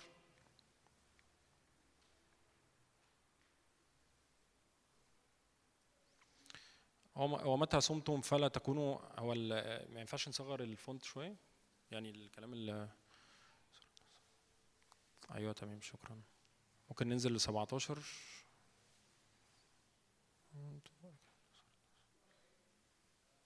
طبعا هو بيتكلم هنا على الصيام وإن أنت لما بتصوم ما بتقعدش تقول قدام الناس. لكي لا تظهر الناس صائمين بل لابيكم في الخفاء. معلش ننزل تاني. أهو. لا تكنزوا لكم كنوز على الأرض. ليه بقى؟ حيث يأتي أو حيث يفسد السوس والصدى حيث ينقب السارقون ويسرقون. بل اكنزوا لكم كنوز في السماء. ليه بقى بكنز أنا كنوز في السماء؟ حيث لا يفسد السوس. أنا النهارده لما بستثمر في الأرض مش بقول إني أنا مش ضد الاستثمار في الأرض. أكيد لو ربنا دعيني الاستثمار بتحرك فيه أمين لمجد اسم ربنا. بس أنا النهارده لو هدفي في الحياة أنا عايش عشان أكنس فلوس وأحط المية على المية عشان يجيبوا 200 عشان يجيبوا ربح ما أعرفش إيه. فأنا محتاج أدرك إن غالبا السوس هيجي وهياكل كل ده. مش غالبا هو الكتاب بيتكلم مش أنا اللي بقول. لكن أنا محتاج أستخدم الوزنات اللي عندي أو أستخدم حتى الفلوس اللي ربنا مباركني بيها دي لاستثمار. الاستثمار في أعمال رحمة في ناس محتاجة فلوس في الكنايس في في احتياجات ليها علاقة بالكنيسة. أنا محتاج أعمل ده. ليه؟ لأني أنت بتكنس كنوز في السماء. محبة الناس اللي حواليك محبة إن أنت بتحب الناس اللي حواليك محبة إن أنت بتطلق رحمة للناس اللي حواليك ده أنت بتعمل بتستثمر في الملكوت. لأن حيث يكون كنزك هناك يكون قلبك أيضا. يعني يعني يعني في اتجاه هيتعرف من القلب. أنت اتجاه قلبك هيبقى عامل إزاي؟ يعني النهارده لو شفت لو ببص على نفسي من بره بشوف إن أنا شخص مش عايز أدي ومش عايز أعمل. شكل قلبي عامل إزاي؟ أو اتجاه قلبي عامل إزاي؟ ما ينفعش أطلع أقول أصل أنتوا ما تعرفوش أنا مؤمن بقالي قد إيه. يعني أنا آسف. أنا بتكلم عن نفسي. يا فرحتي باللي أنا بقوله ده. يا فرحتي بإن أنا بقول أصل أنت مش عارف أنا مؤمن بقالي كام سنة. ما تعرفش أصل أنا ظهر لي الملاك مش عارف مين وعمل لي القديس إيه. يا فرحتي وأنا اتجاه قلبي ما بيطلعش رحمة. كل مرة بكنز كنوز في السماء كل مرة قلبي بيدوب وبيفهم ربنا بيفهم أسراره بيفهم كل حاجة هو بيقولها. ده نداء. بيقول استثمروا يا جماعة الكتاب هو اللي بيقول مش أنا. استثمروا أمور في السماء لأن هي دي اللي هتبقى. الفلوس مش هتعمل حاجة. أنا مش ضد الفلوس أنتوا فاهمين قلبي. أنا قصدي اني ما يبقاش ده اتجاه قلبي آه، أو اتجاه فهمي عن الحياة ان أنا اقعد اكنس في فلوس واجيب لعيالي ما أعرفش إيه. مش بقول ده برضه وحش أكيد أنا بجيب لبنتي برضه بس قصدي ما يبقاش أنا عايش علشان بجري ورا الفلوس. جان كان بيتكلم عن حاجة عن الآية اللي هي اتبعوا ملكوت الله وبره الآية دي واضحة وصريحة. أنا كل مرة بتبع الملكوت كل مرة الأمور كلها الأشياء كلها هتقول لمجدي وإني تزداد في حياتي. كل مرة هتبع الملكوت كل الأمور هتزاد لي. الكتاب واضح وصريح. كل مرة هستثمر في الملكوت احتياجاتي هتتسدد بحسب غناء وهترفع لفوق. كل مرة بشوف أنا بدراعي هسدد احتياجاتي إزاي؟ غالبا أو بشوف حلول أو بشوف طرق غالبا أنا هفضل في الدوامة والف حوالين الجبل وربنا معاكم. يعني أنا أنا بقول لنفسي كده أنا بفكر نفسي كده. هفضل ألف ألف لغاية لما أتوه 40 سنة بقى أتوه حياتي كلها وأكتشف إن إيه ده أنا خلاص في آخر أيامي وأنا سني كبر وما عملتش حاجة. يا فرحتي عملت 3 4 مليون جنيه وعندي ممتلكات وعندي عربيات لكن ما ما ما عملتش ولا ولا ساعدت ولا استثمرت حاجة في الملكوت. خلينا نفتح آه، مزمور 41 41 واحد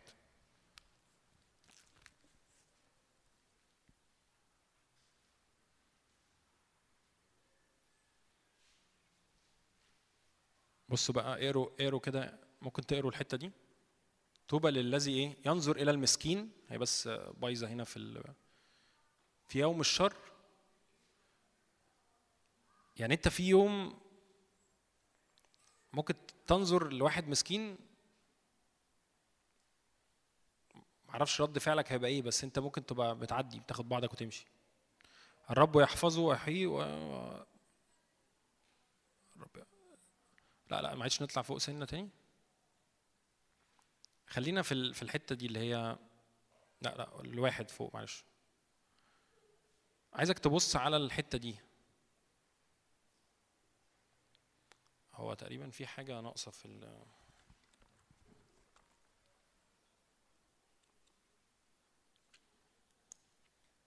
عايزك تبص كده عقبال ما أفتح الآية.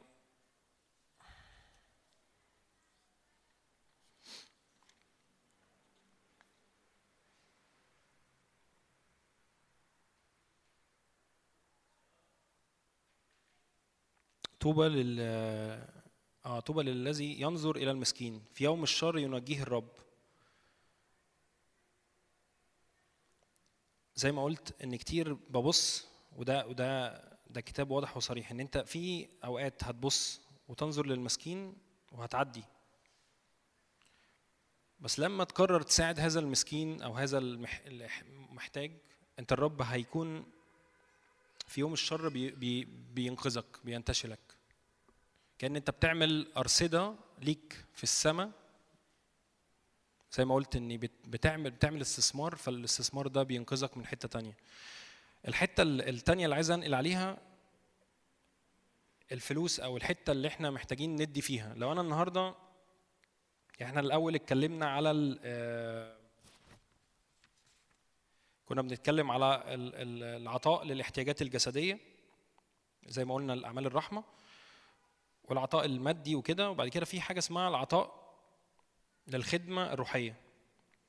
زي ما كنت بحكي في الأول خالص إن أنت لو عندك موهبة بتفسر بتفسر في الكتاب بتعمل آه، عندك موهبة إن أنت بتقدر شاطر في إن أنت تاخد الأولاد وتعلمهم حاجة استثمر في ده. لو عندك محتاج تدي في الحتة اللي زي دار الكتاب المقدس مثلا أنا مش بعمل إعلان بس قصدي دار الكتاب المقدس آه، من الحاجات اللي ينفع تدي فيها فلوس عشان لو قلت لي أنا مش عارف أدي فلوس في إيه بعد العشور. فأنا بقول لك شوية حاجات يعني. ينفع أدي في حتت شكلها ليه علاقة بالخدمة الروحية ليه علاقة بإني آه، بن- بن- بندفع في فلوس في كتب عشان نشر ينتشر المسيحية مثلا في هم دار الكتاب المقدس شاطرين في الحتة دي قوي بياخدوا الفلوس بياخدوا التبرعات دي ويطبعوا كتب مقدسة أو يطبعوا كتب روحية ويوزعوا. فحط فلوسك في ده ده استثمار.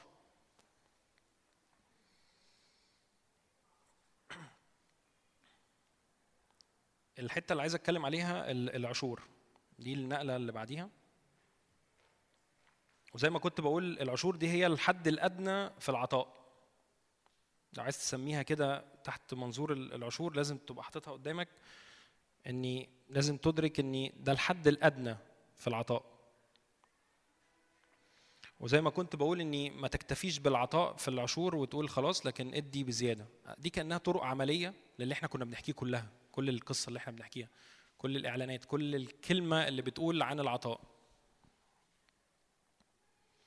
أمثال آه، 21 13 دي آية تخض. يمكن آه، 21 13. من يسد إيه؟ اللي بيسد ودانه؟ عن صراخ المسكين. هي دي اللي كان قصدي عليها بس أنا يمكن اتلخبطت في الايه هو أيضا يصرخ ولا إيه؟ دي حاجة مرعبة. أنا وأنا بحضر قريتها أنا يعني أول مرة يعني أول مرة تنور. يعني لو حد بيصرخ جنبي ايا كان في الشارع ايا كان في عيلتي ايا كان ايا كان أنت النهارده سمعت الوعظة دي فأنت مسؤول. يعني أنت مش هتقول أصلا ما كنتش أعرف. وكنت بقول لك شواهد كتابية عشان ترجع لها. وينفع ترجع تسمع الوعظة دي تاني وهتلاقي الشواهد الكتابية مكتوبة. لو أنا النهارده بسد وداني عن أي حد في الشارع مسكين أرملة أي حد عنده احتياج بي بيصرخ أنا هصرخ في يوم من الأيام زيه. أنا آسف عارف إن الموضوع سخيف شوية بس مش أنا اللي بقوله. الآيات هي اللي بتقول مش أنا. آخر حاجة هتكلم عليها حد يسمع عن حاجة اسمها الباكورة؟ دي آخر حاجة خلاص هختم بيها دي نقطة وتنتهي. يعني كنت هتكلم على حاجات تانية بس sorry الوقت. الباكورة دي يعني إيه الباكورة؟ عشان حد ما يعرفش. الباكورة دي أنت بتجيب آه، أول مرتب ليك لو أنت النهارده اشتغلت شغلانة والشغلانة دي لسه جديدة. فأنت محتاج حضرتك تطلع كل مرتبك لربنا.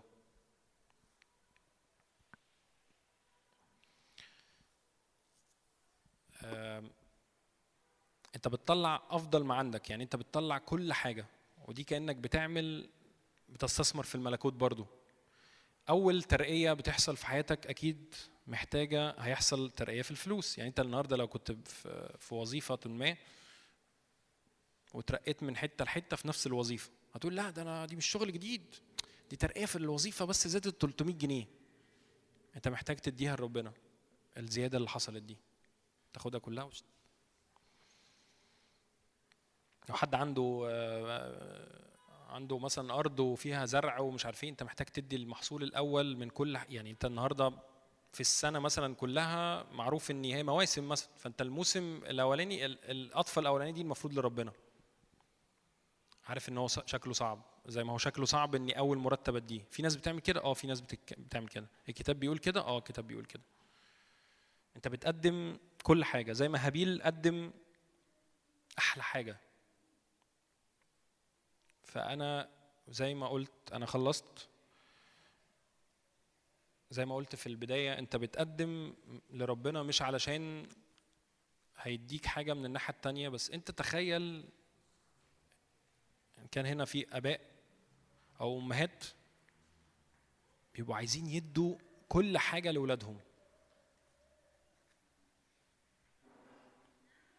بتديها له بنابع إيه؟ المحبة بنابع ان ده ده ابني. الجانب التاني هو ربنا عايز يدينا كل حاجة فعلا. بس أنا محتاج أخلي كل حاجة رخيصة تحت رجليه.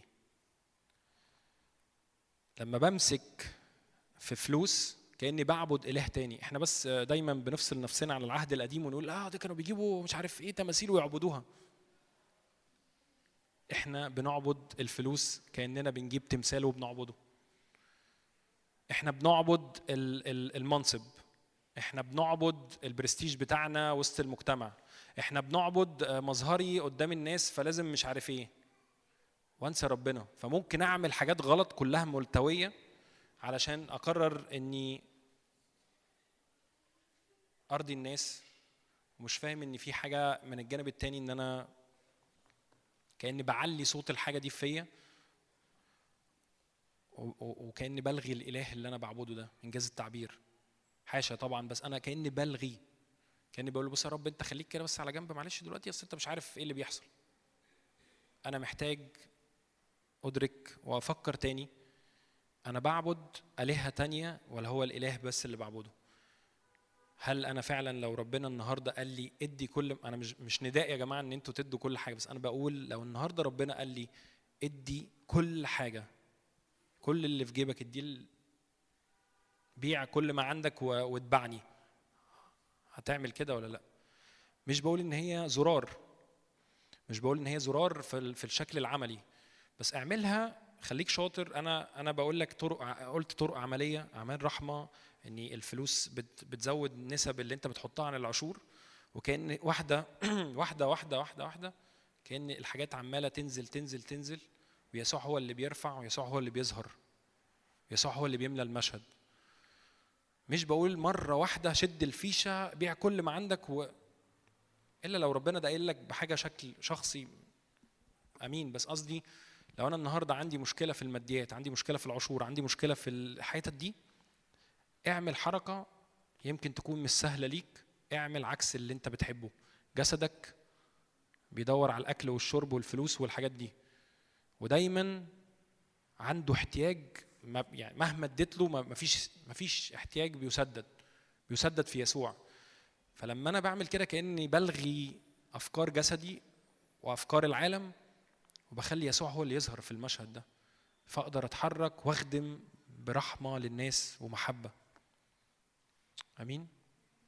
عشان خاطري بسيب معاكم ده فكروا الوزنات اللي أنتوا اللي ربنا حاطط وزنات على حياتكم إن كان موهبة إن كان فلوس إن كان بيت إن كانت عربية إن كان ايا كان قول له يا رب أنت عايز نعمل إيه بيها؟ لو قلت لي أنا أصلا مش عارف أعمل إيه بالحاجات اللي عندي اصل أنا عندي عربية بس مش عارف.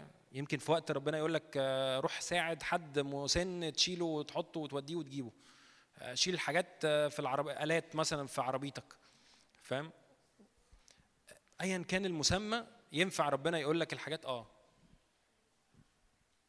ما تقعدش تخاف على عربيتك لأن صدقني السوس هيجي وياكلها.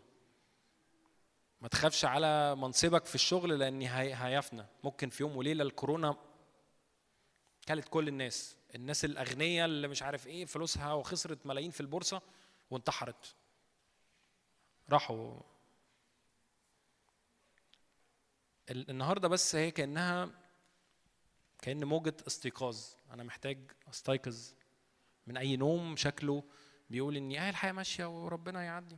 صدقني جرب ادي من الحتة اللي انت فيها محتاج فعلا وادي بزيادة. صدقني صدقني هيبقى في استثمار رهيب بيحصل في حياتك وفي شبع أغلى من أي حاجة تانية. مش بقول إن المشكلة هتحصل يعني في وقتها بس على الأقل أنت بتشبع وبتدرك زي ما كنا بنشارك في الأول وساندي كانت بتشارك وجان إن في حد في ظهرك إن في حد بيسندك إن أنت مش عايش في هذا الكون لوحدك.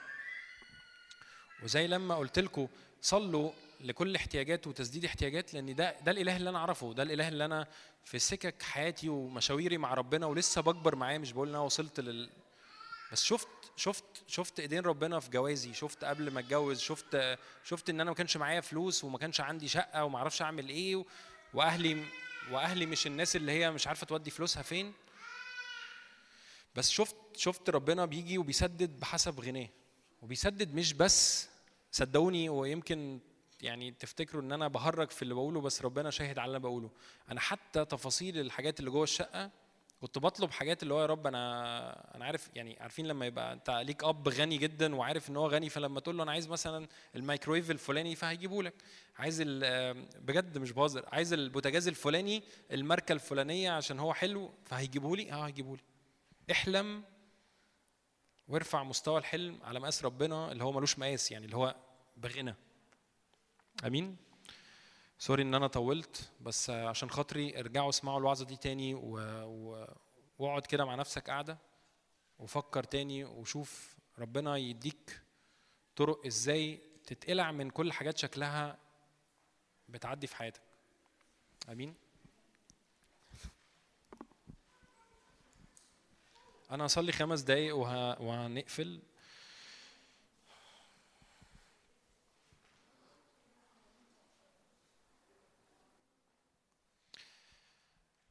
قول له يا رب تعالى على حياتي دلوقتي تعالى يا رب على على أفكاري تعالى يا رب. بص شوف يسوع لو في الموقف الفلاني كان هيعمل إيه؟ أنا كتير لما بقف في الشارع مع حد وفجأة أقول هو لو يسوع في الموقف الفلاني كان هيعمل إيه؟ هيسيب الشخص اللي في الشارع مرمي ده ويعدي ويمشي؟ ولا هيكون بيعمل إيه؟ هل لو لو يسوع شاف آه، آه، آه، حد معدي على بيت ولقى إن في واحدة أرملة ومش لاقية تاكل ولا مش قادرة تسدد احتياجات ال- اللي عندها لها معلش بقى ربنا معاكي ويسيبها ويمشي. أنت يسوع على الأرض. قبل ما ندخل في في في الصلاة في الكتاب بتاع جون لو حد يحب يكون بيبص عليه في الآخر. فهو مع هناء هو فتوجهوا إلى هناء.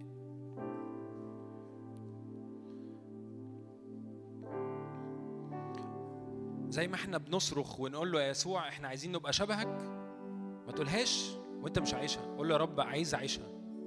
عايز أبقى بتحرك في الشارع بتحرك في المستشفى بتحرك وسط عيلتي. يسوع يسوع أنت في الموقف الفلاني كنت هتعمل إيه؟ صدقني صدقيني. يسوع هيقول لك هو كان هيعمل إيه. تقول لي لا أصل أنا مش حافظ الكتاب قوي أصل أنا مش عارف نعمل إيه. أصل أنا مش عارف هنعملها إزاي. مش قضيتك. قضيتك إني أقول له يا رب أنت عايز نعمل إيه؟ صدقوني كتير وسطينا بيعملوا كده وكتير وسطينا بي- بي- بيتحرك في ده. أكيد هيتكلم أكيد هيقول. لو بتحرك في الشارع وزي ما قلت لكم الموقف بتاع الأكل ده مواقف كتير بتحصل مش بس معايا مع ناس كتير. إن فجأة تسمع صوت غريب بيقول لك هات حاجة وشيلها معاك. أنت مش فاهم ليه بتشيلها. ما تحسش إن شكل. هي التبعية مع ربنا مجنونة. يعني قصدي ممكن تبقى شكلها حاجات مجنونة. إن إحنا أصلا بنعبد هذا الإله هو جنان رسمي. ثلاث آلهة والناس تقول لك ما أعرفش ده مين والآب والابن والروح القدس ودول ما أعرفش مين و... وأنت بتعبدوا ثلاث هو جنان رسمي. إحنا مجانين. يعني الكتاب بيقول هو ك... إن أنت اللي بتتبع الروح أنت إنسان الروح مجنون. مش اللي بقول الكتاب. قل له يا روح الله تعالى اعلن لي إزاي أبقى يسوع. إزاي آكل الكلمة وإزاي أقول الحق. وده اللي وده اللي كنت بسيب معاكم الشواهد الكتابية علشان آخد الآية دي وآكلها وأقول له يا رب كسر كل نشفان جوايا وكل إحساس بعدم رحمة ناحية الناس اللي حواليا. كسر كل آه، آه، غشاوة كده كأنها محطوطة وكل ما أجي اساعد احس اني أنا بتقفل. ده ده ده, ده روح. ده روح قول له أنا بنفض كل روح الآن. كل احساس باني أنا ماسك في الفلوس كل احساس بيقول اني الفلوس هي شبعي قول يا رب أنا بحط كل حاجة تحت رجليك دلوقتي. بص لزكا بص لل- للمرأة بتاعت الفلسين. بص في أمثلة كتير لو عدى من هنا للصبح مش هنخلص وأكيد في أمثال كتير جدا ما اتكتبتش كمان في الكتاب المقدس.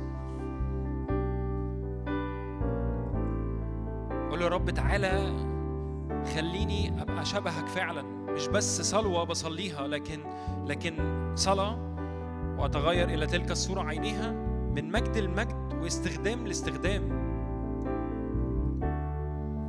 لما لما لما بسمع قصص زي اللي حاصل في لبنان ولا حاصل في جنوب السودان أنا بحس إني إيه ده؟ أنا كنت عايش بعمل إيه الوقت اللي فات؟ وأنا كنت عمال أخبي في الفلوس وأشتري في معرفش إيه وأعمل إيه وأنا مش مدرك إني إن في استثمار تاني ممكن أعمله؟ مش بقول مش بقول بيع كل اللي عندك وإن كان لو ربنا قال لك ده اعمل أنا ما أعرفش. بس بس أقول له يا رب أنت أنت أنت موكلني على الماديات بتاعتي دي حتى لو شكلها في احتياج فيها؟ ليه؟ اسأل. خليك دايما في لغة حوار بينك وبين ربنا.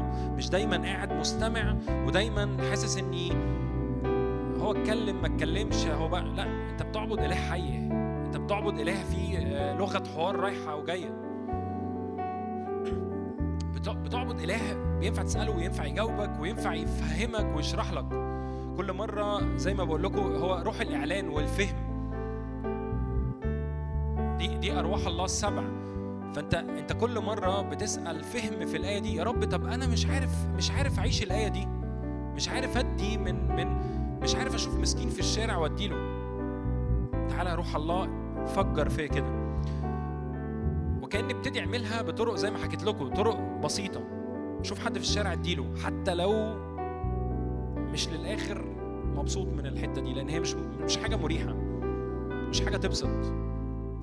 يسوع لما كان بيقول يصنع خير كان بي بيتهان بيتشتم ناس بترفضه ناس بت... بس كان يقول يصنع خير. كان مستمر شايف دعوة شايف مقاصد شايف إن هو لازم يتم مشيئة الذي أرسله. لازم يتمم كل حاجة على قلب الله. يسوع ما ما ما ما ما كانش بس بي- بيعمل معجزات لكن بيعمل أعمال رحمة أكتر من اللي هو كان بيعمل معجزات. بيقول لك كان يقول يصنع خير.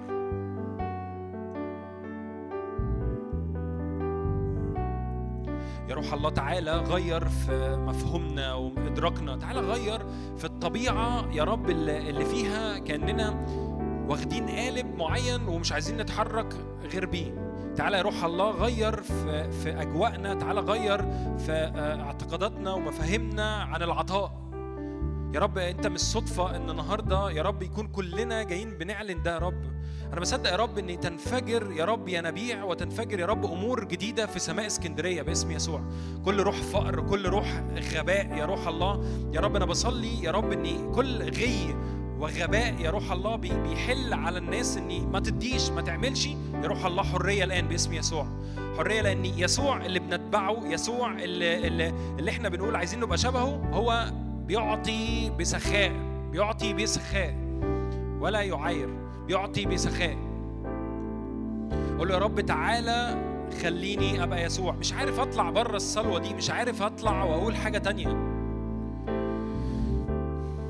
يا روح الحكمه والاعلان يا رب لو حتى يا رب قلوبنا اتحجرت يا رب إحنا بنرجع لبيوتنا وبنرجع يا رب المخادع بتاعتنا وبنرجع يا رب قدامك ونبكي يا رب. نقول لك يا رب تعالى رجع قلوبنا للشكل الحقيقي.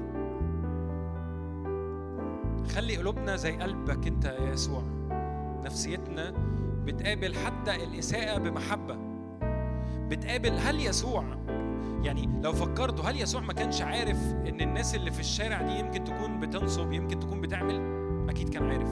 هل ما كانش عارف إني آه، آه، آه، زكا كان بي- بياخد أربع أضعاف وبيعمل وبيسرق وبياخد أضعاف الفلوس وبيضحك على الناس؟ كان عارف. بس المحبة اللي خرجت من زكا هي هي كسرت قارورة الطيب تحت رجلين يسوع. يا رب تعالى بروح استيقاظ يا روح الحكمة والإعلان. تعالى بروح استيقاظ يا رب لكل قلوب يا رب تشبعت بالفقر دلوقتي يا روح الله. تعالى بنهضة وغنى باسم يسوع. تعالى يا رب خلينا نبص عليك أنت.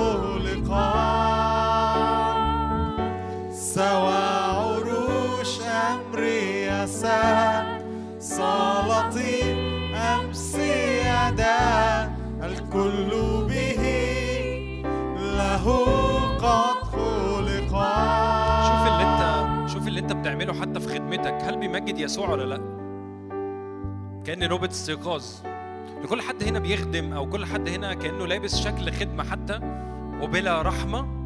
استيقظ أيها النائم. استيقظ أيها النائم. كأن جوايا إني أهز الناس كده أهز أشخاص من روح تدين. هل اللي أنت بتعمله بيمجد يسوع ولا لأ؟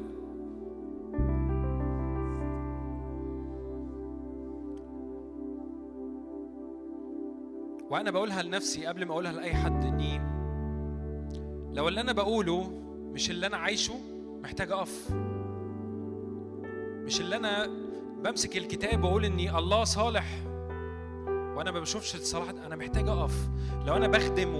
وبطلع أقول أصل أنا بخدم وبعمل وبلا مجد ليسوع لكن لمجد ليا أنا محتاج أقف برضه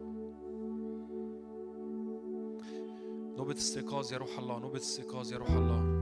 مش بس للناس اللي بتخدم لكن الناس اللي مش بتخدم والناس اللي كأنها بتاخد الوزنة وبتحطها في التراب بتحطها بتدفنها. بس هيجي السيد ويسألك يقول لك انت عملت إيه بالوزنة انت عملت إيه بجسدك؟ عملت إيه بالموهبة؟ عملت إيه بفلوسك؟ عملت إيه بولادك؟ عملت إيه بال بال بال بالعزف اللي بيطلع منك؟ عملت إيه بال بطريقة الفكر بتاعتك؟ عملت إيه بالفلوس اللي عندك؟ عملت إيه؟ عملت إيه؟ تقول له لا أصل أنا يا رب خفت لحسن تتاخد مني فخبيتها أصل أنا خايف على نفسي.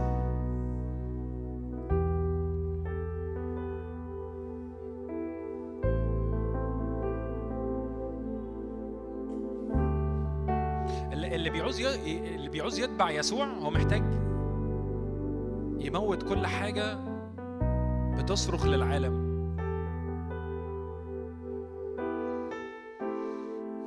يا رب تعالى يا رب علمنا نموت عن كل حاجة يا رب. مش كلام ولا صلوات يا رب وأنا اولهم يا رب. بصلي يا رب إني أموت عن كل حاجة أرضية شيطانية جسدية. تعالى يا رب علمنا نعيش حقيقيين.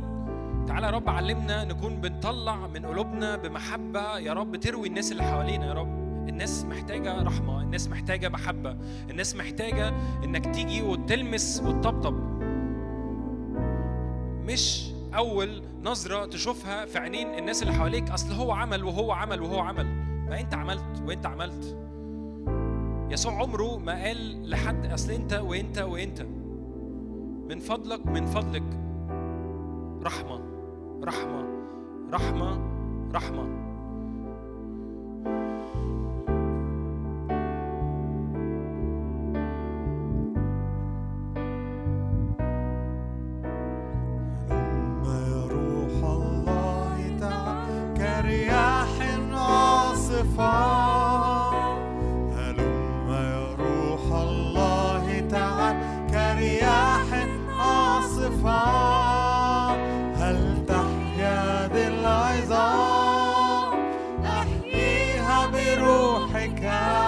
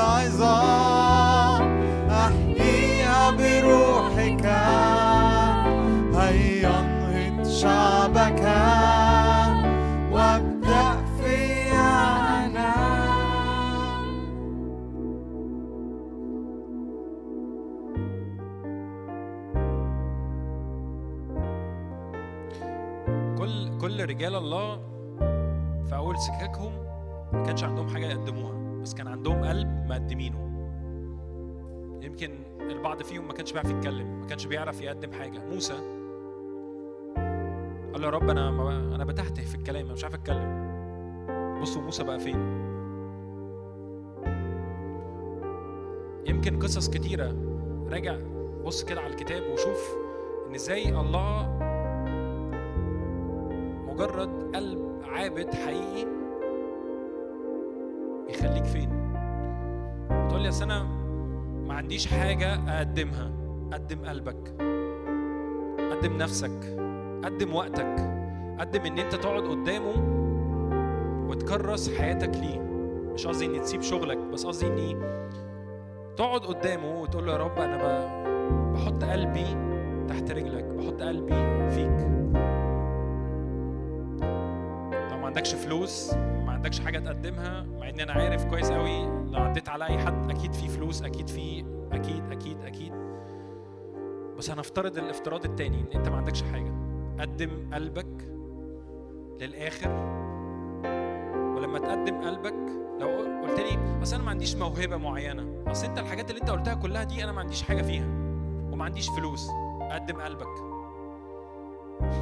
مفيش حجة. لو أنت فعلا عايز تتبع يسوع وعايز تبقى شبه يسوع لو ما قدمتش كل غالي عند رجله غالبا هت- هتعيش في هذه ال- ال- الكون أو في البلد أو ايا كان. 70 80 مع القوة وهتنتقل. هو قال نجم يمتاز عن نجم. يعني يعني في استثمار يعني في في مكافأة يعني يعني يعني يعني الله هي هيفحص كل حاجة. أنا مش عايز أبقى بعيد كلام تاني بس أقول له يا رب تعالى. نور على كل حاجة فيها تدين. كل حاجة حتى العشور اللي فيها تدين وأنا بطلعها بتدين أو بطلعها وأنا بعصر نفسي وأقول له يا رب تعالى خليني أطلعها بمحبة. أنت بتطلع بتدي ليسوع لأنك بتحبه. أنت بتدي في الخدمة لأن بتحب الملكوت بتحب إن الملكوت يمتد. بص بص للحياة بمنظور تاني. وزي ما كنت بقول إن الفلوس اللي بتديها لدار الكتاب المقدس بص أنت بتعمل إيه؟ بص أنت بتستثمر في إيه؟ بص للحياة بمنظور تاني.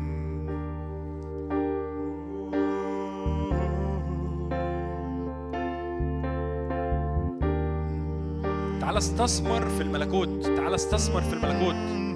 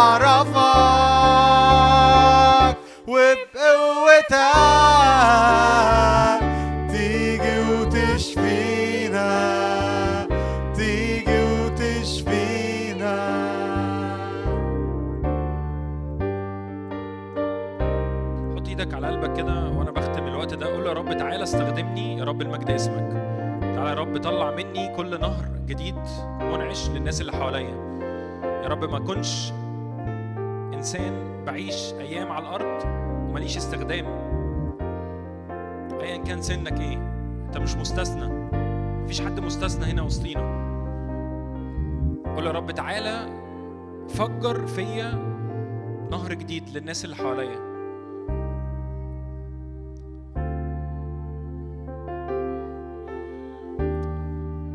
تعالى يا رب افتح بيبان يا رب للاستخدام. مش استخدام انك تمسك مايك ولا تعزف ولا حاجات شكلها ممكن تكون ده ويمكن يكون ده آه لكن قول له تعالى يا رب استخدمني ايا كان الاستخدام.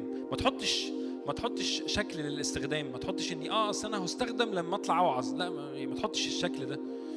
قول له يا رب تعالى استخدمني في المواصلات تعالى استخدمني في البيت تعالى استخدمني في الشغل تعالى استخدمني وسط عيلتي تعالى استخدمني في حتة بتح- بحرك فيها.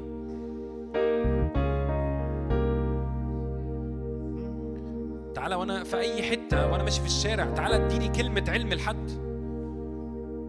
كلام العلم هو هو إن ربنا يديك كلمات لأشخاص في الشارع أنت ما تعرفهمش والكلمات دي تكون هي كأنها بذرة حياة جديدة فيهم. تعالى يا روح الله تعالى يا روح الله. أبواب جديدة في الاستخدام أبواب جديدة في الإطلاق. يا رب مفيش حد مستثنى في وسطينا هنا يا رب. يا رب كل كلنا كلنا كل حتى اللي بيسمع هو روح الله ساكن فيه. هو الروح اللي أقام يسوع من الأموات. هو اللي ادانا السلطان أن ندوس الحياة والعقارب وكل قوى العدو. فأي فكرة بتدوس عليها وهو اللي ادانا أن نقيم موتى نشفي مرضى نطهر برص مش قال لناس معينة قال لك لكل المؤمنين. يا رب بشكرك من أجل كل عطية يا رب النهارده بشكرك يا رب من أجل كل إعلان جديد. يا رب أنا بصلي يا رب حماية يا رب على على كل حد هنا. حماية على الأذهان حماية على المشاعر حماية على على الفكر. حماية يا روح الله. تعالى يا رب حاوطنا بحمايتك يا روح الله. ما يكونش يا رب بنخرج من القاعة دي وتأتي طيور السماء وتسرق أي بذرة باسم يسوع. يا رب أنا بعلن إنك تمكن وتمت وكل حاجة تتمكن في كلمتك دلوقتي وتتثبت في كلمتك دلوقتي. بصلي يا رب اني إني كل ثمار كل بزار يا رب تأتي بثمار مضاعفة باسم يسوع. كل تعليم يا رب سمعناه. كل كلمة يا رب منك يا رب تأتي بثمار مضاعفة باسم يسوع. يا رب بشكرك بشكرك بعليك بعلي اسمك. أنا بس هصلي مع الناس اللي محتاجة صلاة من أجل تسديد احتياجات مادية أو نفسية. لو انت النهارده حسيت إني خلاص أنا أنا أنا أنا في حاجة ربنا لمسني عشان خاطري هي مش عادة إحنا بنيجي نقف لكن أنا مجرد إن أنا هزق مع الناس اللي محتاجة بس. آمين. وزي ما كنا بننبه لو حد محتاج الكتاب بتاع جون هو في الآخر لو حد يروح لهالة أو هناء آه، نشوفكم الثلاث اللي جاي الساعة ستة ونص.